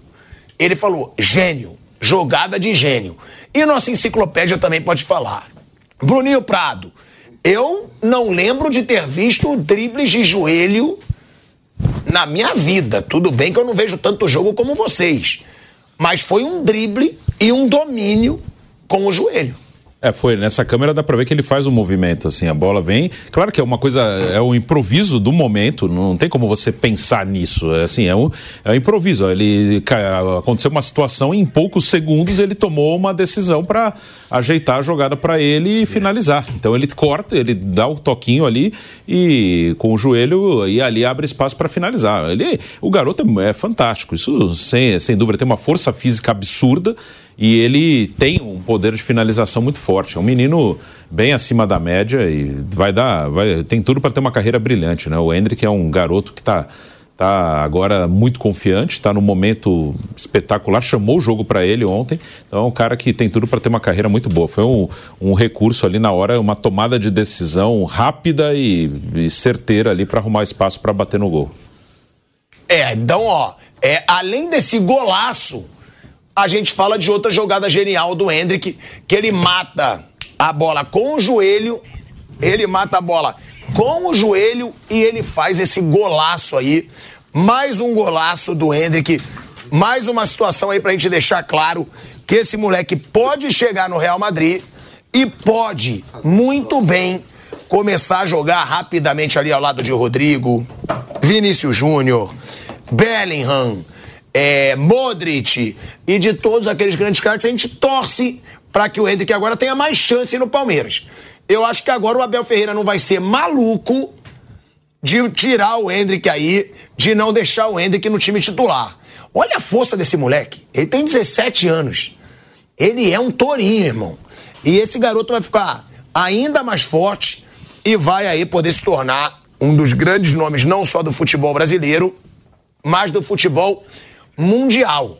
E aí tem uma coisa que eu quero falar, que o que sobrou nesse time do Palmeiras, né? O que que sobrou nesse time do Palmeiras? Sobrou nesse time do Palmeiras motivação. Sobrou nesse time, sobrou nesse time do Palmeiras vergonha na cara. Sobrou nesse time do Palmeiras atitude. Tudo que sobrou nesse time do Palmeiras faltou no Flamengo. Que a gente vai falar do Flamengo. É uma broxidão que não sobe de jeito nenhum. E com o fé no grego vai. Mas antes da gente falar do Flamengo, né? Vamos falar. Falta esse para o kit. Vamos falar de quem tá animado, né? Vamos falar de quem tá animado. Que o Palmeiras ontem ele saiu com musiquinha, velho Vando. Foi mesmo? Tio? Saiu. Foi? Sabe aquela, sabe aquela musiquinha lá do Segovinha, Segovinha, é a música do Botafogo. É. Né? A, a torcida do Botafogo, nesse, nessa arrancada no Brasileirão, teve essa música do Segovinha aí como um lema, cantando na saída dos É mesmo, estádios. E o Palmeiras, como se não bastasse, Mandou. essa piaba no Botafogo, Meteu. eles saíram do estádio com a musiquinha. E o pior, o Textor tava batendo palma, assim. Eu acho que o Textor não entendeu direito Ai, que era uma zoeira. Olha aí, ó. Ele sabia que era uma provocação e ele ficou batendo palma. Vamos ver a saída aí do Palmeiras do estádio com a música que foi lema do Botafogo, é lema do Botafogo durante todo esse Brasileirão. Vamos ver aí.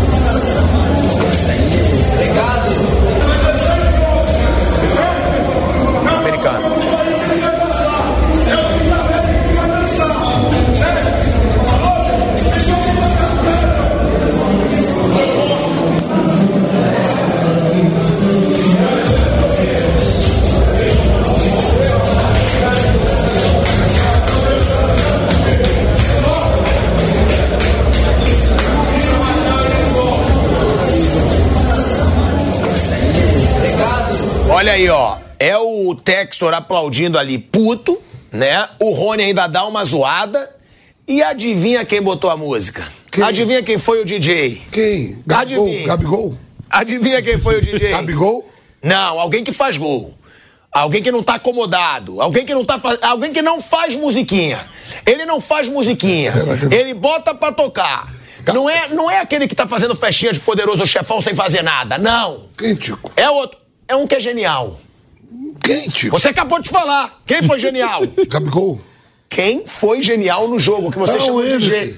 Mas eu queria que você falasse assim, porque é o Gabigol que canta, né, Bruno? É, é um, é um artista. O o Hendrick, artista, o Hendrick é... o Hendrick, além de meter a piaba no Botafogo, saiu com a musiquinha que tá certo. Pra mim, a zoeira sempre faz Vale, parte. pô. Vale. E ó, se zoeira faz parte, o Rafael, que é o lateral do Botafogo, né? Eu acho que eu tirei print disso, deixa eu ver se eu Ele tá tirei. machucado, né? Tirei. Ele postou e falou do Abel Ferreira. Hoje o Guerreiro aí não reclamou da arbitragem, vale ressaltar. Né? Também aquela provocação de um lado, do outro. Agora, eu sou sempre a favor da provocação. Eu sou a favor da zoeira. Se for pra não ter zoeira, vai ver jogo de golfe. Vai lá ver o Tiger Woods andando de carrinho, naquele esporte sem graça, batendo lá com o taquinho de golfe, aquele esporte insuportável. Agora, se você gosta de bola, tem que ter a zoeira. Pô. Certo, Tico. Não é, Vamp? Certo. Você mesmo, você zoava o Souza, o Souza te zoava. Certo, Tico. A bola é isso. E aí mostra a personalidade do moleque também. E o Textor ficou bravo. O Textor tava bravo. Mas aí é do jogo. É, reclamações do Vaticano para Piazza São Pietro com o professor Francisco, né? É, eu acho que é, faz parte do show. Aos, como é que diria o grande Machado de Assis? Ao vencedor as batatas. é, ganhou um abraço. É, ganhou, tem, quem ganhou faz o discurso, se comporta como acha que tem que se comportar e assume as, as responsabilidades, as consequências. Ah, se ele tivesse feito alguma coisa absurda, ele poderia enfrentar consequências. É, é aquele, você pode fazer o que você quiser, só tem que estar consciente que você tem, uh, di, diante do que você fala, o que você faz, consequências. Algumas são leves, outras são ótimas, outras são uh, vão provocar dores em você. Eu não vi nada demais aí. O Palmeiras fez uma, uma partida no segundo tempo espetacular, virou um placar que não é comum no futebol brasileiro. A gente, os estatísticos aí daqui a pouco vão começar a mandar informações mais precisas. Eu não tenho esse dado, mas eu acho que esse tipo de virada, essa virada que aconteceu, é uma coisa que a gente não vem na cabeça assim. Poxa, olha, aconteceu. Acho que não aconteceu aconteceu eh, com tanta frequência né, no poderoso futebol brasileiro, até no sul-americano, né, para atenção, equipes do mesmo patamar. Não estamos falando de equipe A, a contra a quarta divisão. Estamos falando de o líder do Campeonato Brasileiro com o seu perseguidor. A favor do perseguidor. Virada em alguns minutos, menos de 30 minutos. Eu acho que isso é espetacular, isso passou para a história, sem dúvida, e tem que sair curtindo mesmo. Os caras, os caras fizeram um carnaval no vestiário, a, caminho do ônibus passaram sambando e vendo o outro lado lá chiando, chorando, uh, culpando a arbitragem, xingando a CBF. Cada um sente a sua dor. Eu acho que o Palmeiras saiu curtindo e não fez nada demais. Muito legal. Agora, é só para finalizar o assunto para a gente falar da vergonha do ano. É, a vergonha do. Sabe o Oscar? Quando você tem. And the winner is.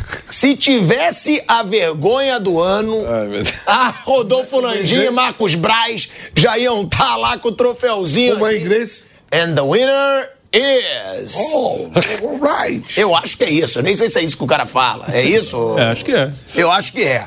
Que é o vencedor, é. E aí, oh, vai lá. Beautiful. Como? It's beautiful. Cara, ele fala The Oscars go to.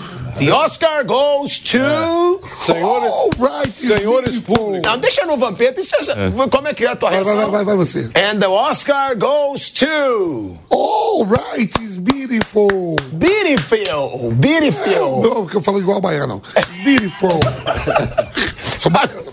Agora, antes de falar da vergonha que virou o Flamengo né? E da vitória do Santos, que ninguém acreditava e teve vergonha na cara e ganhou.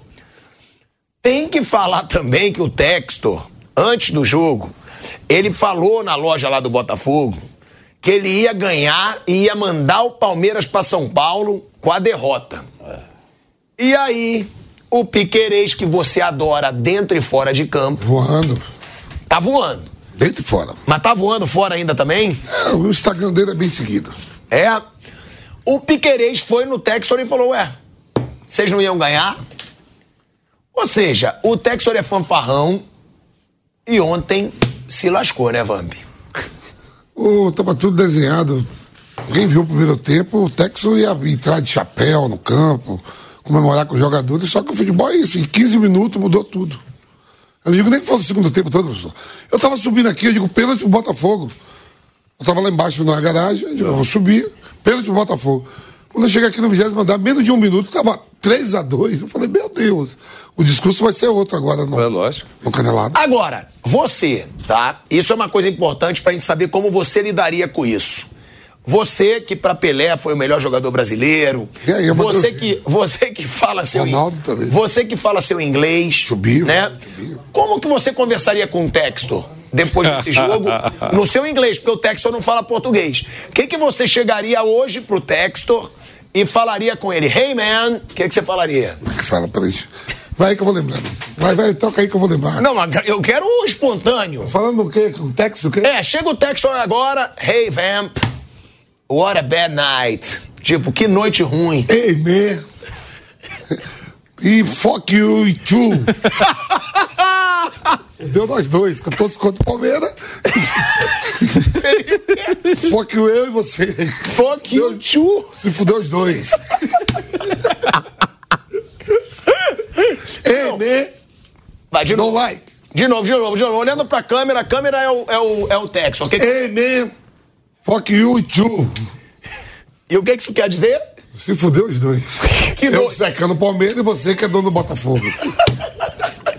Esse Eu sou seria... hoje é dia 2. Esse seria Hoje é Halloween, professor. Halloween. seria o diálogo entre nosso grande É, fluente americano. inglês Ele é americano. Old Vamp, né, Bruno? Que é o velho Vamp. Yes. É Old Vamp. Yes. Com John Textor. John, John, John. John íntimos. John Com Rumble. Fuck you, Chu. É, eu e ele. É isso. Os dois. Os dois estão fudidos. É. Os dois. Eu por secar o Palmeiras, você por ser dono do Botafogo. Botafogo se. Ó, É impagável. Trabalhar com Vampeta é impagável. Você concorda? Agora, incaível, não. Não, tu é incaível. Botou até o professor na barca agora aí, né? Professor, Você é incaível. vamos, vamos. Quando o barco vir, vai você sozinho, Tico. Agora. Agora é o momento. Agora. Agora sim. Agora. Agora é o momento que o Bruninho adora. Começou um novo programa hoje, agora. É, agora- Começou, boa tarde a todos, vai. Boa tarde a todos. Boa tarde, amigos do Bate Bate. Vamos, cara, começou de novo, vai. Boa tarde. Vai. Agora é a hora. É, começou o novo programa. And the Oscar. The Oscar pra vergonha do Brasil, do futebol brasileiro, goes to. Velho Vamp. Boa tarde, boa tarde, professor. Não, não. Boa tarde. Era só você falar. O Oscar vai pra quem? Era só Não. você falar Flamengo. Não, não, ah, Flamengo. boa tarde, professor. Boa tarde, Bruno. Boa tarde, Tico.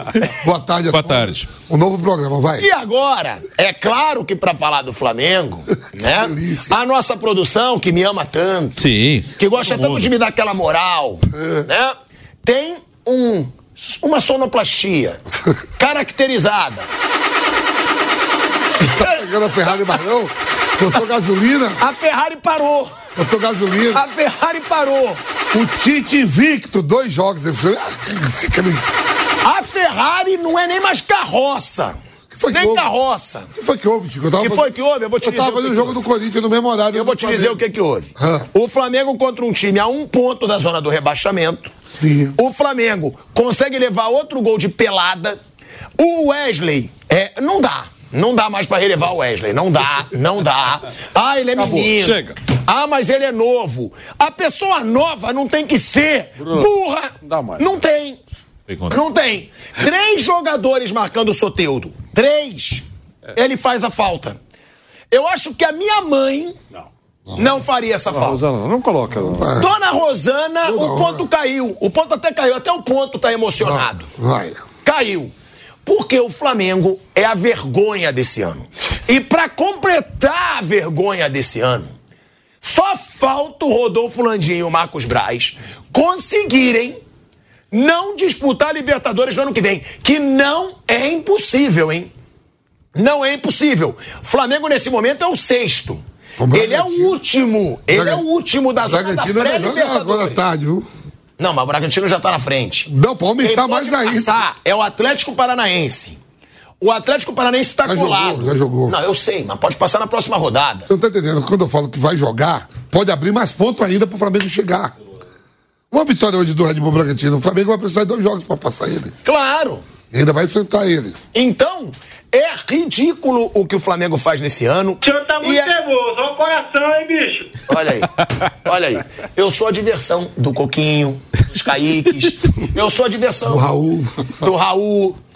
Agora, é bom deixar claro que eu, eu, tira clubismo aí de tudo. Eu vou achar muito bem feito se o Marcos Braz e o Landim, no último ano de mandato, ficam fora da Libertadores. Ah, mas ia ser bem feito. Pela incompetência, pela frouxidão, por não conseguir acabar com crise no Flamengo, por errar treinador atrás de treinador, por passar a mãozinha Olha na a cabeça lá, do jogador. Olha aí a tabela, ó. Opa. Olha a tabela aí, olha o Bruninho com o seu sobe som. Opa! Olha lá. Olha aí. Eu, tô botando ali. Olha que é Tá perto. 52. Se ele ganhar, vai pra 55. Olha lá. Olha isso. É uma vergonha. Fortaleza tem 29 jogos só também. Mas, mas temos uma coisa. É. O, o Flamengo é o líder do brasileiro? Não. O Flamengo foi campeão da Libertadores? Não, esse ano não. O Flamengo foi campeão da Copa do Brasil? Não, esse ano não foi. Algum cara no Flamengo tá se destacando nessa temporada? Não. Mas, então, é, é, eu, eu acho que eu tô confuso. Porque tá renovando com todo mundo. Tá renovando três anos com o Bruno Henrique, toma dois milhões. Quatro anos com o Gabigol, toma dois milhões. Tá renovando com todo mundo. Parece que o Flamengo é o Manchester City hoje. Tipo, vamos entornar dinheiro. Entorna dinheiro, renova com todo mundo. Ninguém tá jogando nada.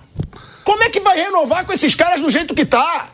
Ou joga pra renovar, ou não, ou não renova. Porque tem que chegar uma hora que ou esses caras, o Bruno Henrique eu tiro um pouco, mas eu não renovaria três anos. Não renovaria, renovaria dois no máximo. Ou quer jogar, ou se dedica, porque renovar com o Gabigol, pelo que ele tá jogando, ontem com cinco minutos dele em campo ele levou amarelo. Cinco minutos. Ele não fez nada o jogo inteiro. Com cinco minutos ele levou amarelo. Quando ele entrou. Quando ele entrou. Então, eu não entendo esse negócio do Flamengo. Parece que o Flamengo é multicampeão na temporada.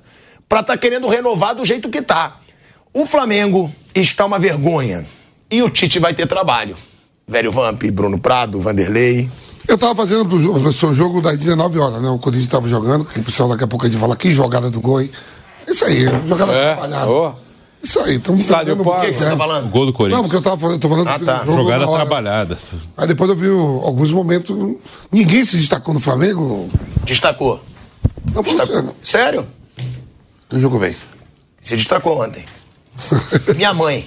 Porque a minha mãe tava fazendo tricô no momento do jogo. Não, porque tava no- E aí ela fez uma arte O linda. Corinthians começou às 19 horas, professor. Ninguém, Começou às ninguém. Eu te dou a resposta. Eu te dou a resposta. Vamos lá. É, vamos por escalação. Rossi falhou. Falhou. O goleiro, ídolo do Boca. O goleiro que veio a peso de ouro. Falhou. Falhou, falhou. Segundo gol do Joaquim foi quase do meio de campo. É rasteirinho e ele não pegou a bola. É o Pulou atrasado e com mão de alface. Vamos Falhou. lá, aí veio lateral direito, é. Porra! Porra! Eu quero que você vá falando, vamos o lá, vai. Wesley, o Wesley, é, a falta de inteligência é assustadora. Ele tem talento, ele tem físico, mas chega de falar que ele é garoto e maturo. Porque falta de inteligência não é imaturidade. E me desculpa, o cara que é jogador profissional não precisa ser tão inteligente pra ele não fazer a falta com o cara sozinho contra três marcadores. Você vai dar o parecer. Fabrício Bruno. Foi a falta que saiu o gol. Fabrício Bruno. Nada demais, nada, nada demais. Nada Léo Pereira. ruim, muito ruim há um bom tempo. E Ayrton Lucas. Foi razoável, mas não se destacou. Razoável. Razoável, né? Gerson. Thiago Maia. Thiago Maia, Thiago Maia. Errou no gol do Santos da falta também. Um erro de passe ridículo. E olha que é meu parceiro, mas não dá aqui pra ser imparcial, pra, tem que ser imparcial. Um erro de passe ridículo que ele entrega pro jogador do Santos e sai o contra-ataque. Gerson. O Gerson, ele voltou do Olympique de Marselha achando que ele é o Beckenbauer. Hoje. Ele acha que ele é o Beckenbauer. E não tá jogando. A- Agora, a expulsão foi injusta. Justa. Só que ele falhou também no primeiro gol. Que ele chega ali todo frouxo contra o Nonato. Mas a expulsão, que a gente vai falar, mais um árbitro ridículo que achou uma expulsão. Mas como eu falei do Botafogo, eu não sou frouxo, eu vou falar do Flamengo. O árbitro errou. A expulsão pra mim foi vergonhosa, prejudicou o Flamengo sim, porque o Flamengo jogou um tempo inteiro com um jogador a menos, mas a culpa não foi só dele. Porque o jogo do Flamengo. Aí, tá aí a expulsão. Vê aí. Vê aí se você concorda comigo, ó. Ó, ele vai proteger a bola, ele chega forte, chega. Mas não tem o movimento. Olha aí, ó. Medo direto. E aí vai o árbitro e dá o vermelho. Ó, eu adoro essa marra, eu amo essa, árbitra, essa marra dos árbitros horrorosos do futebol brasileiro. Eles agem como se eles fossem árbitros excepcionais.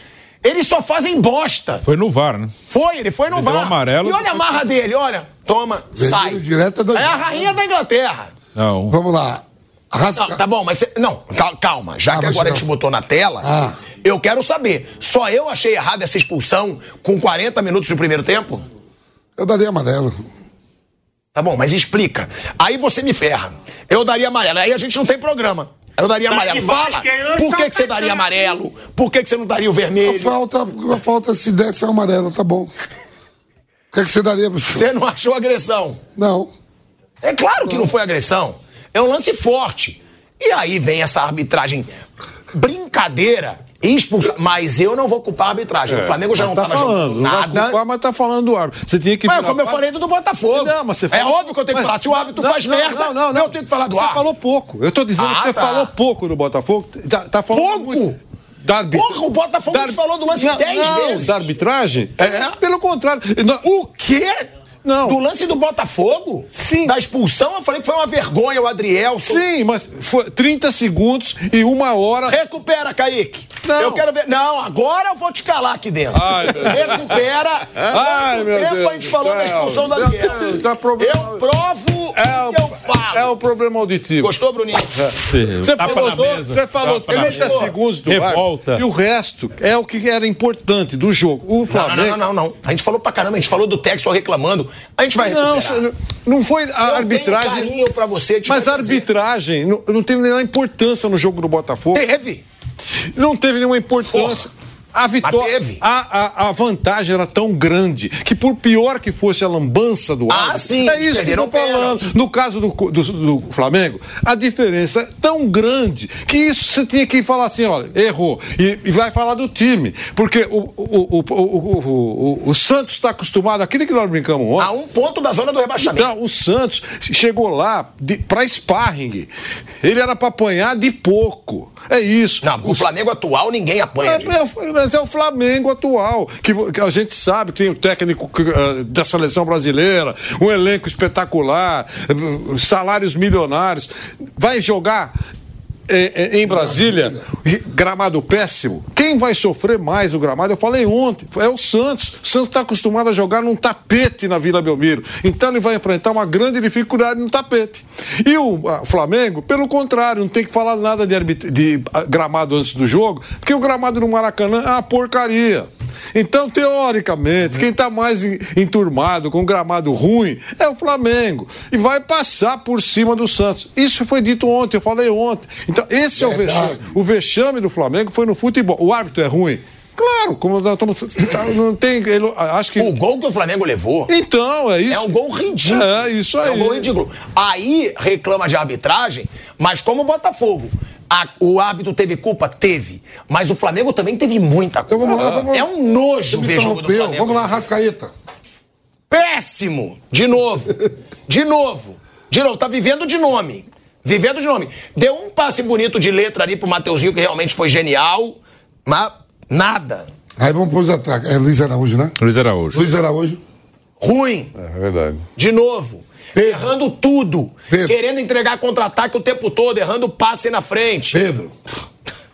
O Pedro, de novo, é mais um gol com bola rolando que o Flamengo faz sem goleiro. É mais um gol. Que eu vou falar, Pedro fez gol com bola rolando, de novo sem goleiro. De novo sem goleiro. Mas fez o gol. Mas nada. O Gabigol, nada. Bruno Henrique ontem, nada. Também foi expulso, nada. Aí você falou que entrou o Rodrigo Eu- Caio, entrou, né? Entrou mais um. Rodrigo Caio entrou bem. E o menino lá que você falou? Entrou Mateuzinho, entrou Vitor Hugo. Vitor Hugo, tipo. Gabigol entrou. Porque o Vitor Hugo ele é novo, mas joga como um jogador de 70 anos. Ele não corre, ele não é rápido, ele não cria jogada, ele não busca jogo, ele prende a bola. Ué, tem que jogar. E o treinador Tite foi bem também? Não, não, nada, nada, nada. Mas não dá. É o que eu falo. Não, chega de culpar treinador no Flamengo. Muito bem. É, não, não, não. Mas calma aí, foi Sampaoli, foi Vitor Pereira, foi Paulo Souza, foi Domenech, os que foram espinafrados. Agora, irmão, tem que, tem que começar a bater no time. Tem que começar a falar de jogador, que são esses que eu tô falando. Que aí a diretoria quer renovar. Por milhões e milhões. Renova. Bota mais tempo de contrato. Por quê? Se eles não estão fazendo nada. Cara, o Gabigol é assustador o que o Gabigol tá jogando nessa temporada. Eu sou, você sabe, eu falo, para mim tá entre os três maiores ídolos da história do Flamengo. Agora, ou ele decide querer jogar, ou ele decide focar de novo, ou ele decide entrar em forma de novo, ou então libera. Não dá para ficar refém de ídolo para sempre. Não dá para você pagar quatro anos de contrato, 2 milhões por mês, que ele vai acomodar cada vez mais. Você vai falar, ó, oh, tá ótimo, você não tá jogando nada, mas a gente quer você, continua assim, fica aí mais quatro anos ganhando 2 milhões. E a torcida revoltada, né? É capaz de perder mando de campo, viu? Vai perder. Vai perder. Eu acho que vai perder mando de campo. Jogada água, Pegou no Bruno Henrique, pegou no árbitro. Eu acho que vai perder mando de campo. Só que aí é o que eu falo. Aí é o que eu falo. Tanto no caso do Botafogo, quanto no caso do Flamengo. Se for punido o Textor, se for punido o Flamengo com perda de mando de campo, a vergonha da CBF tem que punir os árbitros também. Porque os dois árbitros erraram feio nos jogos. Os dois prejudicaram os times. A culpa é deles? Não. Mas os dois prejudicaram. O tal do o Klein, é o que eu falo. O único Klein bom que eu conheci é o Calvin Klein. Né? Aquele que a gente usa cuequinha, perfume. Calvin Klein. Esse é um Klein bom, bom. É, é o único, porque a arbitragem horrorosa. Eu adoro a marra deles. Eu gosto da marra que esse, o, o Braulio do Botafogo, saindo do estádio ontem, com uma marra quando os botafoguenses foram para cima dele. E é o que eu falo. É, isso é o que eu falo sempre também. Quem tem talento, quem é foda não precisa de marra. Quem é foda não precisa de marra. Quem tem marra é quem não é nada e quer achar que é alguma coisa. Aí é o marra. Você vê meu amigo velho Vamp. Não é marra com ninguém, né? é pentacampeão. Você viu como eu te dou como bom exemplo também? É. Tudo bem. Você viu como eu te dou carinho quando você merece? Dá o ombro, dá o ombro. Isso você eu viu. Te perguntei aí a lista do Flamengo, deixei você à vontade. É. Falando aí, né, do, do jogo do Flamengo, dessa pouca vergonha. Mas é o que eu falo, o Flamengo merece perder o mando por esses arremessos? Merece. O Textor vai ser punido? Claro que vai. Agora, o tal do Clem e o Braulio também tem que ser punidos. Esses caras têm que ser afastados. Depende do Saneme, né? é claro que o ser meme não vai punir ninguém. Né? É isso. É, é claro. Não vai, não vai por vários motivos. É, eu não estou justificando, atenção. Não tem árbitro. Não adianta ficar suspendendo os caras. Não tem ninguém para pitar. Eu sei, estamos numa situação dramática. Você entendeu? Daronco é um nome importante, certo? Vão afastar, ele errou ou não errou? Vão afastar o da. O, o Braulio estava fora, voltou ontem. É isso. Voltou pro jogo, é. pô, principal tem jogo. Que, gente, mas é isso que eu falo. Se não tem, é, ó, eu tenho várias ideias. Eu tenho minha mãe, eu tenho meu afilhado. Meu afilhado tem nove anos. É bom. O meu afilhado apita melhor que o Klein e que o Braulio. Eu tenho. A minha mãe. A minha mãe nunca jogou bola, mas deve apitar melhor, porque ela não vai inventar. Tudo que falarem para ela, ela vai fazer. Não tem mistério, bota, bota lá o Filipinho, meu afilhado, Entendeu? bota minha mãe Rosana. O, Pronto. Você vê. Se é esse o problema. Ele tem que acender vela todo dia. Todo dia tem que acender o Seneme hum. para que o Klaus não faça uma grande bobagem, porque ele teria que afastar também o Klaus. Porque ele não tem árbitro. Ele, tá, ele, ele faz rodízio de punição. Puniu o Bruno, quando eu, e rezando pro Vampeta não punir, porque se eh, fazer nada. punir dois ou três é, ao mesmo dois tempo. ou três ao mesmo tempo, vai ser uma tragédia para ele. Então, é uma dificuldade mesmo. Claro que isso é um erro da CBF, que eh, não teve planejamento ao longo dos tempos. Não é desta direção, é de vários. Bom, vamos lá. Eu não achei expulsão. Vampeta não achou expulsão. Bruno. Também não, pra mim, para amarelo, não vi o movimento assim da cotovelada. eu, eu nem sei se, amarelo. se justifica amarelo, sinceramente. Olha aí, o Vanderlei nem é amarelo. Não, não, eu, amarelo eu, achava. Eu achei lance de, de jogo, de, de, jogo de corpo, é um jogo de contato. Não houve nada para quebrar a perna de ninguém, nem de atingir o rosto, nem nocautear ninguém. Eu vi assim. É, é, confesso que também não vi o, o, jogo todo, mas esse lance, a falta, ok, tá bom. Mas não sei, amarelo ficaria para mostrar rigor, estamos conversados. Olha, entre nada e vermelho, eu ficaria com o nada, sim. Se às vezes nem marcaria falta. Não, ah, não. eu daria amarelo, mas assim, desde que o Vanderlei falou que para ele nem cartão, se eu tivesse só essas duas opções, você não pode dar amarelo, ou você não dá nada ou você expulsa, eu não daria nada.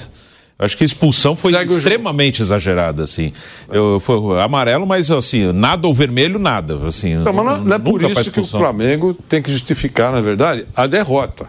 Eh, Tá bom, ele foi, esse lance foi um lance que gerou essa certa polêmica, mas o futebol do, do Flamengo, eh, com, com todo respeito, sabe, fora de casa, eh, em Brasília, torcida do Flamengo, é óbvio que a, a torcida de Brasília é de Flamengo, mas isso também não pesa, porque se fosse com o estádio fechado, ainda assim, deveria passar pelo Santos. Ótimo para o Santos. Se afastou, está tá respirando e pode escapar do rebaixamento. Ótimo para o Santos. E decepção e frustrante para o Flamengo.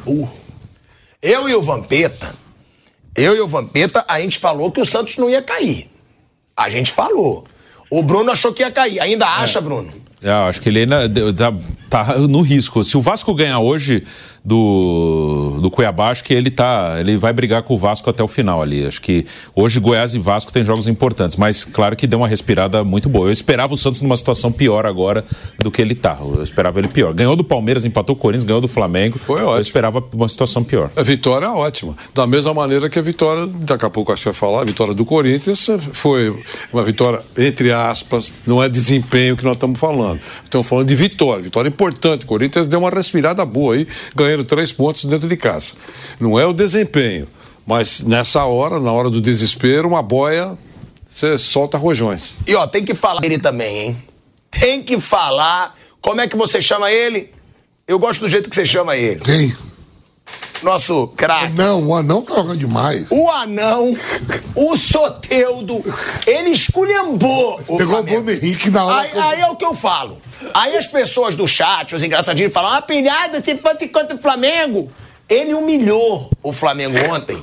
E eu acho que tem que humilhar, que nem aquela lance lá que ele ficou em pé em cima da bola. Eu acho que tem que fazer. Aí falaram: se fosse contra o Flamengo, o pilhado não ia falar. Ó, olha o que ele faz com o Bruno Henrique. E ó, várias vezes ele deu passezinho sem olhar pra bola. Ele olhava para um lado, passava pro outro. Ele provoca. E ele jogou muita bola. O Soteudo jogou muita bola no jogo de Nossa Nossa senhora, eu não tinha visto Toma. isso. Foi aí que deu a confusão, professor, que o Bruno Henrique vai expulso. Mas aí o Bruno Henrique tá certo. Por que, que ele deu um amarelo pro Bruno Henrique? Entendeu? O Bruno Henrique. Não, não. Sim, a reclamação aí depois tem que ser expulso. Agora, olha aí. Muito olha aí, o Bruno Henrique ele leva a caneta. Cadê? Isso não. não- Por que, que ele levou amarelo? Por quê? É o que eu falo. Um cara desse não pode ser árbitro, gente. Um cara desse não pode ser árbitro de futebol. E, e aí, é, o Bruno Henrique fica descontrolado, vai pra reclamação, e aí ele é expulso e aí corretamente. Ele escapou de uma pancada. Ele escapou de uma pancada. O Soteldo escapou de uma pancada do Bruno Henrique. O Bruno Henrique tentou dar, mas não Tentou, acertou. nem pegou. Sabe aquele negócio? Você quer dar um tiro no cara e nem pegou. Dá uma olhadinha. Olha aí. Ó, nossa senhora, se fica a perna do baixinho lá, ia ser um salseiro.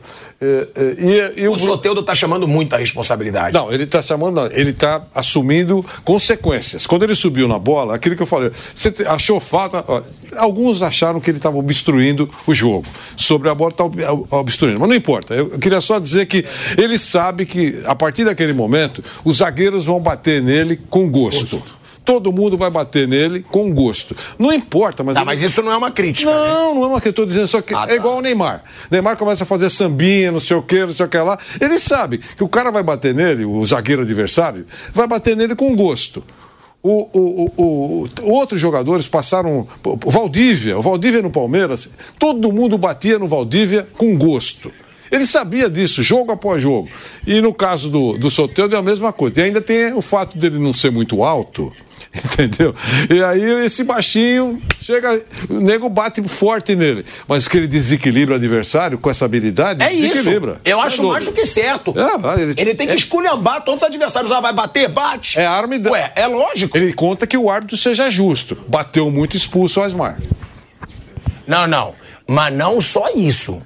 Ele, ele dribla também e muitas vezes é objetivo. Ó, a arrancada dele, que ele recebe a falta do Wesley, É, é gera o gol do Eu- Eu tô Santos. dizendo que esses, isso que ele fez com o Bruno, O Bruno Henrique. Pô, ele fez com o Bruno Henrique, cara. Não tá fazendo com qualquer jogador.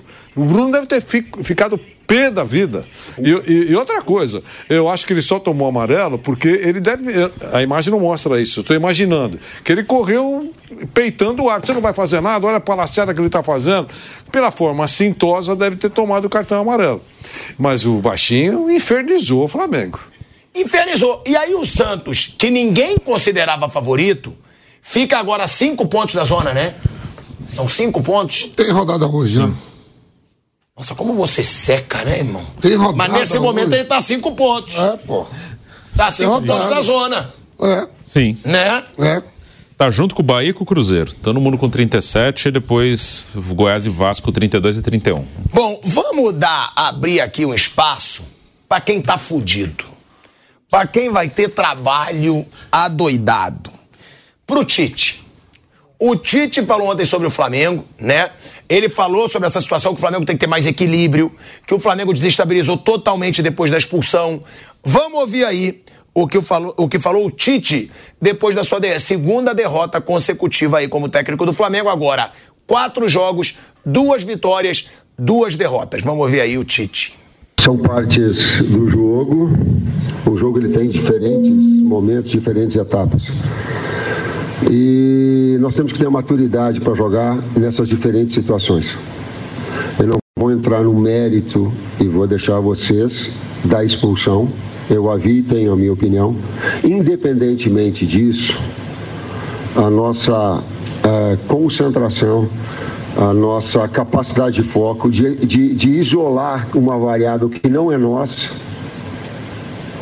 que aí tem a direção, tem outros, outros componentes a se manifestarem a respeito disso, mas que não justifica nós tenhamos eh, uma instabilidade nesse momento. A instabilidade que ela teve um pouquinho no momento do empate, ela começou, eh, a equipe fez 1 a 0, começou a organizar, criar mais oportunidades, deu bola no pau, teve infiltrações, Aí ela tomou o gol, ela sentiu um pouco. Ela está ainda nesse processo ainda de me conhecer e de ter essa estabilidade, independentemente dos momentos do jogo. Ela precisa disso. Isso é um crescimento enquanto equipe. Isso é maturidade enquanto equipe. Isso deva ser desenvolvido. O torcedor, é claro que ele fica frustrado. Gente, eu, eu, eu sou torcedor, eu fui torcedor e a compreensão ela tem. Nós, enquanto profissionais, a gente tem que saber absorver essas situações. Faz parte da maturidade. Jogar em cima da expectativa do grande clube, da grande marca, da necessidade do resultado, sim. Né? Mas ter a serenidade, ter a calma, ter a concentração para saber administrar tudo isso. O objetivo é a classificação da Libertadores direta, como foi desde o início, coerentemente falando. É esse o nosso objetivo. E administrar situações adversas, os erros, as instabilidades e fazer de cada jogo a nossa performance melhor. Olha aí, ó, é o Tite, né, falando dessa situação do Flamengo, tá? E ó, eu tenho informação de que no vestiário, depois do jogo, o Tite falou muito com os jogadores do Flamengo sobre essa estabilidade emocional, sobre equilíbrio emocional. O Tite, desde o começo, ele vem trabalhando muito é esse mental do Flamengo, porque ele sabe que ele chegou no Flamengo num momento de crise, num momento de pressão, e assustou ao treinador né, a forma como o Flamengo se desestabilizou depois da expulsão do Gerson. É, então o Tite conversou com os jogadores sobre isso e uma das grandes preocupações do Tite, a defesa. O Tite falou muito também da defesa, de falhas na marcação que está tendo o Flamengo, lembrando que o Tite sempre fala de defesa como um todo, né? Como um todo. Ele acha que todo o time marca, todo o time é responsável pela, pela marcação, todo o time é responsável pelo ataque, e ele vem cobrando esse equilíbrio defensivo que pareceu que ele poderia encontrar nos dois primeiros jogos, mas que ficou muito claro que a defesa do Flamengo ainda é muito frágil nos dois últimos jogos. E é uma preocupação do Tite, foi uma das conversas que ele teve no vestiário depois do jogo. Por quê? Contra o Grêmio, foram três gols de pelada. Foram três gols de pelada contra o Grêmio. Num, o gol sai de um jogador que estava no meio de seis marcadores do Flamengo. No outro, um gol de lateral. E no outro, um gol que o Fabrício Bruno poderia ter chutado pra frente, o Gerson poderia ter chutado pra frente e ninguém chutou. E ontem, o primeiro gol do Santos é ridículo. Tem o erro do Thiago Maia de passe, que gera o contra-ataque. Tem a falta do Wesley, que é bizarra. São três jogadores marcando e ele faz a falta no Soteudo. E sai o gol também de uma forma boa, boba, bate e rebate depois da falta. O Gerson não tira e sai o gol. Então, a parte defensiva é a maior preocupação do Tite, junto com o mental. Acabar com aquele Flamengo de crise psicológica, de crise de grupo, de relacionamento, de brigas. E por enquanto o Tite não conseguiu resolver esses problemas. É um Flamengo ainda emocionalmente fraco e é um Flamengo com uma defesa muito, mas muito frágil, levando gols ridículos. Galera, a gente tem que falar da vitória do Corinthians, né? Ele tá aqui, ele tá me cobrando, ele tá com aquela carinha de cão sem dono. Você não vai falar do meu timão? Você não, É melhor claro, esquecer nós, deixa a gente subindo quietinho na tabela. É claro que Esquece vamos. nós. Até porque foi um golaço. Jogada trabalhada. Né? maravilhosa. Um golaço. Pra... que que foi? Três pontos na tabela, 40. 40 pontos e aí, velho Vamp? Aí, você pode tirar a onda que tu já se livrou do rebaixamento. Não, São oito. Oito Oito pontos na zona do Três rebaixamento. três rodadas para. Agora esquece. Agora já se livrou. Agora é buscar a Sul-Americana? Já tá ali, né? Se terminasse hoje, estaria. É, então, é isso que eu tô falando. É, sobrou. Acabou a preocupação, rebaixamento. É, se fala que o São Paulo não pode cair, o Corinthians passou o São Paulo. Se fala que o Inter não vai cair, o Corinthians passou o Inter. Passou o Bahia. Frente do Santos e é, tre- e é com três pontos a mais, hein? É, você vê, quando tá no feriado, que tá perto de acabar, ele começa a xoxear. A gente falou do Corinthians, tu teve a cara de pau de falar por 40 segundos. Fez um 30. golaço. É, um golaço trabalhado, sem chance pro Eu goleiro. não vou ficar gritando que nem aqui, ó, bota a minha Ferrari! A Ferrari veio! Avião, Aí, avião. O avião. acabou- Deixa ali, o carro tá pegando, tá engrenando. O carro tá engrenando. Agora, vamos lá. Tá na primeira marcha. Já se o carro tá engrenando, aí eu faço uma pergunta. É a segunda vitória consecutiva, não é? Não, é, não. Ah, não empatou aquele é. Que te- ia vencer, ia vencer se não fosse prejudicado pela arbitragem, que eu achei prejudicado. Ia ser a terceira vitória seguida se não fosse aquele pênalti, pra mim, mal marcado e pra maioria da gente aqui. Mano Menezes já começa a mostrar que pode ser melhor que os outros treinadores que passaram pelo Corinthians? Esse momento é somar pontos. Não, não vai jogar bem agora. Se o Mano ficar, fazer uma boa pré-temporada, ver quem chega, quem fica e quem não fica. Mas evolução nenhuma, não. Evolução só. Você viu o gol como foi? Bom, aí eu já discordo de você. Ué, e o primeiro tempo contra o Santos? Eu não lembro de ter visto o Corinthians jogar daquele jeito há muito tempo. É, Quem não jogou nada contra o Santos só foi o Flamengo. Como assim, cara? Não, foi uma atuação boa, cara. De quê? Do Corinthians. É, depois ele o morreu no segundo tempo. Sim. Ele fe- fez um bom Mas já melhorou tempo. um pouco. Mas- E quem não jogou bem contra o Santos? Todo mundo joga, só o Flamengo que não jogou. Até o Curitiba jogou bem contra o Santos. Ah, eu não vou saber. Eu não tenho a memória do Bruno. Mas, pô, é injusto a gente falar que o Mano não deu uma melhoradinha nesse time. Pode, pode ser. toda, não. Pô, pode Talvez ser. o ambiente, tudo É, mais. Pode ser, mas nada, Bola jogada. nada que seja para desfile nem Nada. do Sambódromo. Ah. É isso. Assim, foi. eu Acho que o primeiro tempo com o Santos foi o melhor momento, mas fora isso não teve nada muito diferente, assim. E O Mano ele tá apostando, aí é uma aposta muito para reta final, como o Vampeta falou, que tem, que tem que somar ponto. Ele chegou com o time pendurado, ele resolveu apostar nos mais velhos, isso ficou É. bem claro. Vanderlei já queria os mais novos. É, ele meteu, é, o Vanderlei deu chance pro, pros moleques. O, Eu- o Mano meteu eu o tô- Romero, meteu o Eu tô Juliano. concordando com o Mano. eu Acho que tem que botar esses caras mesmo. Tudo no fogo aí. É na, hora- na hora mais difícil. É. Sim. Ele resolveu apostar nos veteranos e. Aí eu indo. concordo com o Mano. É, né? Ele botou os caras que são É. experientes. Bom, botou os Vamos moleques. jogar. Sim, a aposta dele foi nos mais velhos, nos mais rodados. Sim, não tá. O Corinthians não tá fazendo grandes jogos assim, ele tá somando ponto. Ontem É o que mesmo, tá precisando. se fosse 0 a 0 era normal. Ó, a gente vai finalizando mais um bate-pronto pra te liberar, velho Vamp. Pro feriado agora. E tranquilão. Que Deus cuide Né? dos mortos e eu deixo que eu cuide dos vivos. Olha aí, ó. Em dia, em dia de finados, velho Vamp, você que já foi capa da G Magazine, Que feliz susto. dia dos finados, pra quem você tem aí embaixo da sua calça. Uma boa tarde a todos vocês. Tamo junto e um bom feriado. Um abraço.